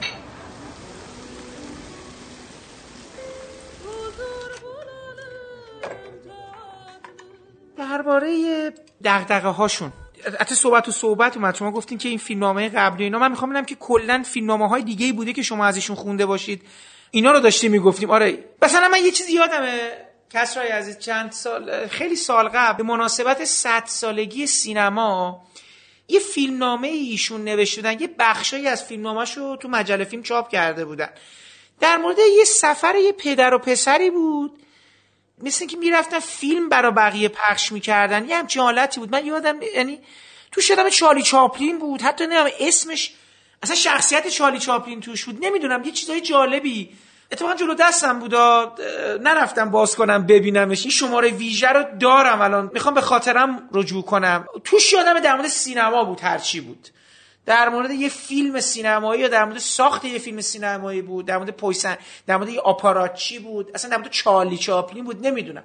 حالا می‌خوام بگم از این طرحها از این فیلمنامه ها که میگین برای شما میخوندن یا مثلا یه جا یادداشت می‌کردن قصه هایی که نوشتن شما همه رو خوندی؟ این چیز خاصی هست که تو ذهنتون مونده باشه؟ بگید دوست دارم خودم یه روزی بسازمش یا پیشنهاد کنید ب... یعنی بگی مثلا جز کارهای از اوناست که اگه ساخته بشه چیز خوبی میشه و اینا. بله از اینا زیاد هست فیلمنامه های آماده کلکاپیس هست یه فیلم یه فیلم دیگه ای بودش که بابا فیلمنامه‌ش رو یه سال نیم پیش شروع کردش به نوشتنش به اسم کپک شکاری. اونم می‌خواست خودش بسازه فیلمنامه‌ش هم تکمیل شد. یه دونه هند برهنه است که طرحش رو بابا نوشتش ولی پایان طرحش باید بگردم تو لپتاپ. این لپتاپ نه اون لپتاپی که خراب شد و پرید. ریکاوریش کنم ببینم می‌تونم پایان رو به دست بیارم. دیگه یه چیز دیگه ای بود. من عاشق چشم شدم. اونم یه کاری بودش که میخواستش شروع کنه. یه دونه سریال بود که توی آذربایجان میگذره به اسم روزی روزگاری در کوتایسی بریم جلو. یه دونه طرح سریال کودکان داشتش که اونو به من گفتش بنویس با هم بریم جلو. که اونم می‌خواستیم شروع کنیم که من قسمتش هم نوشتم. تهش شد کامل کردم. دو قسمتش هم نوشتم که بابا خوند و گفت اوکیه. که اونم مونده. یه دونه کودکان دیگه هم هست که اون از قدیم نوشته. اول اسمش آینده کسرا بود. بعد شد آینده کسرا و نمی‌دونم جونیور و چند تا اسم جانور یه همچین چیزایی. کسرا و جانور و فلان. یه دیگه. بعد شد آینده بچه ها آخر شد آینده بچه ها این هم یه چیز دیگه ای بودش که می‌خواست. نمی‌دونم یکیش هم یه سگ قصه. اونم باز برای کودکان بود. سگ بود. اونم آره. یه یه دونه دیگه هم بودش که حالا اینا الان تو لپتاپ باید ببینم. ولی یک عالمه بابا طرح بود. نوشته بود. چیز دستنویس داره که اونا توی اتاقشه که من باید اون اتاق رو برم اینا رو کم کم نگاه کنم جمعبندی کنم مرتبشون کنم. اینا چیزایی بودش که اون اواخر بهشون فکر کردیم هم آینده بچه ها هم بیش اول از همه کلکاپیس کپ شکاری روزی روزگاری در کوتایسی هفت چشمه همون که من دو تا قسمتش نوشتم. و آره دیگه. دقدقه هاشون توی فیلمنامه ها بهتر اینجوری بپرسم. فکر می‌کنید پدرتون دوست داشت در مورد چه چیزایی بیشتر بنویسه؟ یا احساس کردین در طول زمان یواش یواش اون نظرگاهش چجوری عوض شد؟ احساس می‌کنید توی دقدقه هاش تو نگاهش تغییری ایجاد شد در مورد مسائلی که می‌خواست بهشون بپردازه. هیچ وقت شده بود با شما مطرح کنه که دوست داره به چه چی یعنی چه نکاتی چشمشو می‌گرفت برای اینکه بهشون بپردازه. جدا از فیلمنامه هایی که ازشون می‌خواستن که براشون بنویسن یا بهشون سفارش می‌دادن یا مورد مشورت قرار می‌گرفتن. اینو می‌دونم چون ازش پرسیدم یعنی تا بابا تو چجوری فکر می‌کنی؟ که تو الان داری یه دونه همون تو اون دوره که دو تا قصه رو گفتم با هم می نوشتن بابا تو چه شد؟ این کار می‌تونی بکنی؟ این مسئله هم این. ببین آخه این یه بخش مغز درگیر ذهنیمه. این بخش دیگه ایش میشه. یه دفعه من متوجه به این نگاه می‌کنم به اون نگاه می‌کنم. هم این یه بخشی از ذهنم رو درگیر می‌کنه هم اون یه بخشی یا مثلا اون شبی که مسئله شارلی ابدو پیش اومده بود یه گروگانگیری انجام شد تو پاریس شده ما اون شب پیش بابا بودم همونطور زده بود تلویزیون live داشتیم. همونه بابا همونطوری اینا مثلا یه قصه باشه اینطوری اینطوری بعد این بشه بعد این وسط همینطوری داشتش حرف می‌زدی. ما تلویزیون روشن بود صدام قطع بود و ما هم حرف ببین یکی از شانسایی که من داشتم اینه که این خیلی تایم اینطوری گذروندن نشستم با بابام حرف زدیم با هم. و این حرف زدن باعث میشه که تو یه سری سوال بپرسی. که من یکی از که بودم تو چجوری تو حالا هم این مسئلته هم این مسئلته. گفت آره آخه من یه موقعی فکر می‌کنم عشق خیلی مثلا میشه. یه موقعی آوارگی پناهندگی مثلا یه موقعی زندگی مسئله میشه. یه موقعی بقا تو زندگی. ولی مسئله مهم من همش فکر کنم عشق عشق خیلی چیز بزرگیه. این چیزی که به اینو من دارم از طرفش میگم. اینو به من بود گفت عشق مهم. ولی این که میگم تو دوره زندگیش خودش یه موقعی تعریف می‌کرد دوستش که از این مال 6 7 سال پیش اینا که زنگ زده بودن بابا داشت تلفن حرف می‌زد و اینا. بعد گفت نه دیگه آخه من بچه هم بزرگ شدن. اون موقع بچه هم کوچیک بودن. هی بچه ها رو چیز می‌کردم فیلم کودک میساختم الان دیگه بچه هم بزرگ شدن بعد گفتم چی می‌گفت آقای که از آقای زنگ گفت چرا فیلم کودکان کار نمی‌کنه. من هم این جواب دادم. گفتم واقعا گفت نه ولی خب بالاخره اون موقع من خیلی درگیرتر بودم که با بچه ها تا الان. شاید من نمی‌دونم شاید اونا رو شوخی کرده باشی گفته باشه ولی شایدم دغدغه عوض میشه دیگه. یعنی آدم مسئلهش طبیعتا عوض میشه و بابا هم شاید البته که همیشه برای بچه ها براش خیلی جذاب اون بچه ها خیلی آدم حسابیه. من راحت تر میشه باهاشون حرف زد. اینو راحت تر حرف رو بفهمم مال چیزای علکی نیستن. حرف تو رو می‌فهمم و با خیال راحت صادقانه می‌تونی باهاشون حرف می‌دونی من الان رجوع می‌کنم به اینکه مثلا یه باری گفته این فیلم رو دیدی کسرا؟ این فیلم رو چقدر توش عشق. یه باری اومد بهم گفت ناکن تو سینمای امریکا چقدر خانواده مهمه. انگار اصلا تو همه چیزشون انقدر خانواده چیز مهمه. حالا من نمی‌دونم الان یعنی یادم نمیاد سر چه فیلمی بود یا شاید سریال بود چیز اینطوری. این ناکن چقدر خانواده مهمه. یا مثلا گفت ناکن چقدر جنگ ناکن چقدر آدم چقدر چقدر زندگی. ولی من فکر می‌کنم بیشتر از همه گفتم چه عاشقانه خوبیه. مثلا همین فیلمی که من دارم میگم من عاشق چشمت شدم فیلم نام طرحه اون بر اساس بر اساس که شروعش از آهنگ سریال صفر درجه که آقای قربانی خوندن. من عاشق چشمت شدم از اونجا شروع شد. که شاید خیلی مرتبط نباشه با قصه فیلم. ولی همون اون آهنگه باعث شدش که یه همچین فیلم نامه رو بگه یه همچین رو بگه ها بذار اینو بنویسم یا مثلا با مزدست الان دوباره یه چیز دیگه یادم افتاد. این فیلم نامه کلکاپیس اول اسمش خروسخون بود. خروسخان که یه آهنگی بود آقای آشورپور خوندن به اسم خروسخان و اصلا توش گفت یک سکانسیش دختره و پسره نشستن خروسخونه یعنی سهر این این آهنگ رو اینا دارن گوش میدن و تصویر تو شمال ما داریم می‌بینیم. و می‌بینیم اون فیلمه انگار از همینجا شروع شده رفت شد از یه سکانسی که با این آهنگ شروع میشه. شاید نمی‌دونم. شاید از قبل بوده. بابا گفتم این به درد اونجا می‌خوره ولی من چیزی که برداشت کردم این بودش که از بیرون انگار یه چیزی باعث میشه که آدم شه ولی من فکر می‌کنم بچه مشترک اکثر هاش عشق بود. من تو فیلم ضد جنگش هم فیلم بازی بزرگان. بازی بزرگان بازی بزرگان هم آخرش میگه آقا من شما را دوست دارم. آدم دشمنش هم می‌تونه دوست داشته باشه. انسانیت باعث میشه آدم دشمنش هم دوست داشته باشه. پدرتون یعنی اینجوری که من با صحبتی که با دوستان داشتم و اینا و همکارانشون خیلی قریه تنز زیادی هم گویا داشتن. و بسیار. وقتش مثل که شوخی های سر یعنی ببینید آدم شوختب اصولا از یک تیسوشی میادش بکنم این تیسوشی رو به حد اعلا داشتن و سر فرصت های مناسبی می‌دونستن که چه چیزی رو بگند؟ بسیار زیاد بسیار زیاد.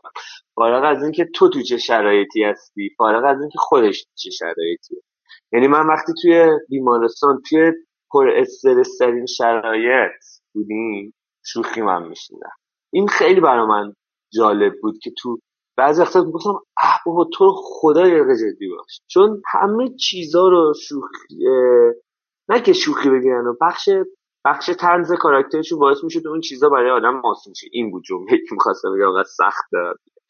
بخش تنزی که تو وجودش وجود داشت باعث می‌شد که تو وقتی یک مسئله داری مسئله برات سبکتر شه کوچیکتر شه راحتتر شه. همینطور برای خودش. و همین که شوخی می‌کرد با همه چیز برای من نشون می‌داد که چقدر آدم قدرتمندیه. یعنی تا حدودی. تا حدودی یه قدرتی داره که انگار شوخی میگیرتش همشه رابطهشون با سینمای جهان و ایران چطور بود؟ به صورت دائم می‌دیدن همه کارهای جدید رو کارهایی که ساخته می‌شد یا انتخابی بود؟ جهان رو تقریبا می‌دیدم. ما فیلمی داشتیم میومد خونم و حالا ما یک بخش عظیمشو دادیم رفت. چون می‌دونین یعنی سینمای هند. سینمای امریکا یعنی هالیوود سینمای آسیا مخصوصا کره. تقریبا هر سا همه ساخته هاشون هر چیز ساخته. البته هندو نه. یعنی تقریبا همه هالیوود. ولی یه کشوری حتما دیگه. مثلا کره رو تقریبا همه فیلم داشت فیلم های اروپایی. حتما. کسی که برای ما فیلم می آورد فیلم بود. بابا می‌گفت اروپایی خوب چی داری به جز کارگردان هایی که می‌دونه ساختن و فیلم جدید. فلان کارگردان که تو اخبار خونده بودن و اینا. گفتم حالا دیگه چی دارید ولی فیلم های ایرانی رو اگه دعوت می‌شد جایی برای دیدنش می‌دید. ولی فیلم های کارگردانی که دوست داشت حتما می‌دید. چیز جالب اینه که تو بیمارستان اتفاقا گفتم همینطوری چون ما همش بیمارستان بودن دیگه چیش گفتم خب بابا اتفاقا دوستم هم اونجا بودش. گفتم بابا هنوز نمی‌دونستیم که کرونا و هنوز فقط قرار بود بره یعنی عمل قلب بکنه بابا. گفتم بابا نگرانی؟ میترسی گفت از چی؟ گفتم میترسی از مرگ و اینا. گفت نه فقط حیفم میاد. حیفت میاد نوتو ندیدی؟ به شوخی کردن گفتم حیفت میاد نوتو ندیدی؟ گفت نه اون که حیفم میاد که این فیلم ها رو نساختم. گفتم تو نوتو خریدی گفت چرا؟ ولی حیفم میاد اون فیلم ها رو. خیلی سفر دوست داشتم یه هند دیگه دوباره یه هند برم. و یه سری فیلم دارم کاش اینا فیلم نامه دارم کاش اینا رو میساختم.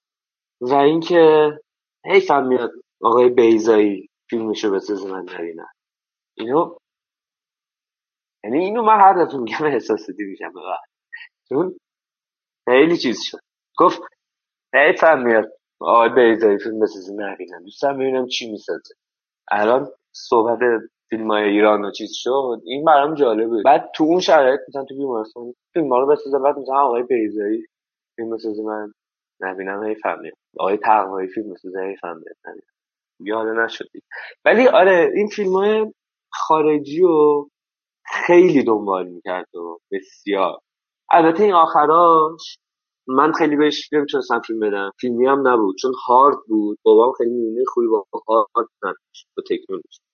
تا دیویدیو خیلی خوب بود. یعنی دیویدی خوب هرچی بود. هم ما از فیلمی بابا دیویدی میگره هم یه سری مغازه و نونوایی و قصابی و اینا نزدیک خونه ما بود. همشون چسبیده بود تقریبا به هم.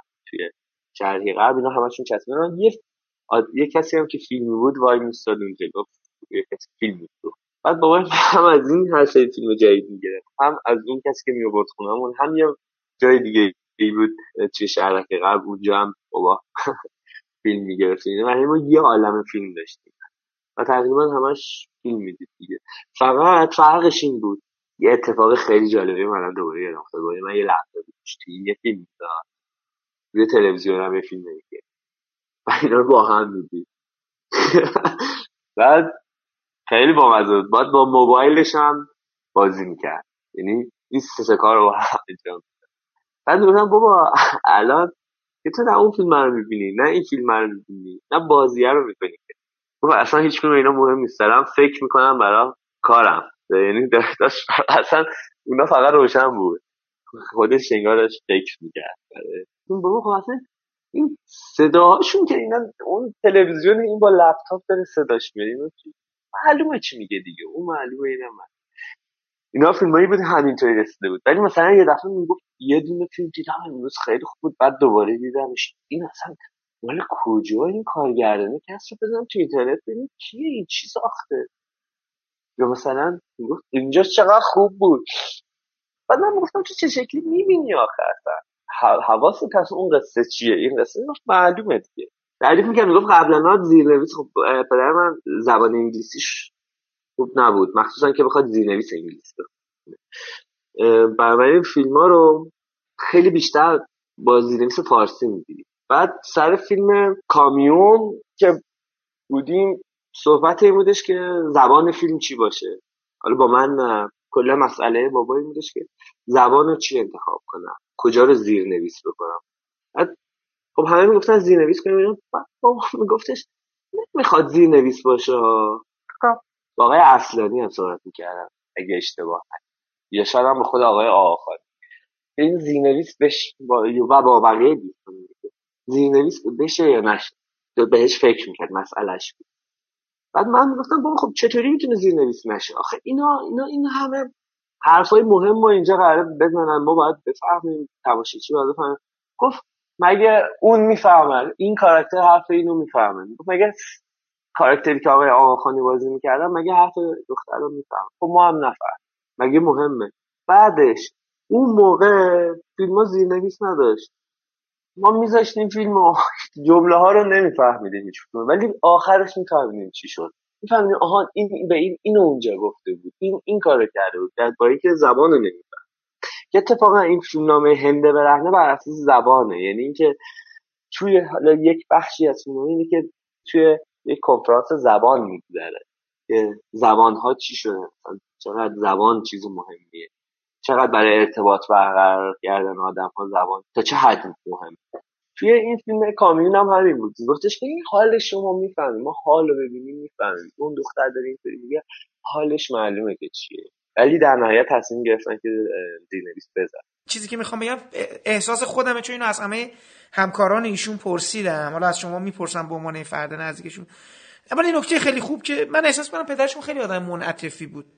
یعنی با توجه به تمام این دردا و دغدغه و اینایی که داشت احتمالا با خیلی از افراد می‌تونست کنار بیاد و راه بیاد و کمکشون بکنه. و این نکته بود که همیشه مورد مشورت قرار می‌گرفتن با تعداد زیادی از کارگردان ها ولی بیرون این می‌خوام بگم این با وجود این انعطاف و اینا نمی‌دونم چرا من احساس می‌کنم پدر شما یهویی خیلی پیر شدن. می‌دونید؟ یعنی این سفید شدن موها همین سکته ها که اتفاق افتاد. نمی‌دونم شما هم همچین حسی داشتید. من به عنوان یه آدم بیرونی احساس می‌کردم که قول کامبوزیا پرتابی در طول زمان به خاطر فشارهای زیادی که برش اومد یه مقداری اون تراوت جوانی کم شد درش. نمی‌دونم من مشاهدم درست بوده یا غلط بوده به نظر شما؟ بله منم فکر می‌کنم. خیلی یه دفعه یعنی سریع شکسته شد بابا. البته به جز همه ناملایمات و همه فشارهایی که روش بود متاسفانه پدر من به رفتن به پزشک اعتقاد نداشت. این یه بخشیش بود. یعنی بکنم اولین باری که بابای من به صورت جدی رفت چکاپی شد بعد از سکته اولش بود. و پرهیز نکردم ولی اینا اصلی ها نیست. واقعیتش به خاطر فشارهای عصبی و سختی هایی که به نظرم تقریبا همه آدم ها توی جامعه ایران دارن تجربه همه ماها داریم تجربهش می‌کنیم. اینا به علاوه مسائل فیزیکی بود که گفتم که پزشک نمی‌رفت. یعنی خیلی اعتقادی ندارم و بالاخره سکته یعنی واقعا سکته اول خب بابا رو اذیت کرد و سکته دوم که دیگه سختترش برای پایان صحبت اگر خاطره این نکته ای چیزی از دلتون می‌خواد ما بگید حالا این فرصت هم هست. این حالا نمی‌دونم خیلی مهم شاید یعنی برای من خیلی نیمه پر لیوان من خیلی خیلی زیاد احساس و خوشبختی می‌کنم که در کنار دو آدم بسیار فرهیختم من پدر مادرم بسیار زیاد باعث افتخارم و نمی‌دونیم که چقدر توی دوران سخت نقطه روشنی بود تو زندگی من.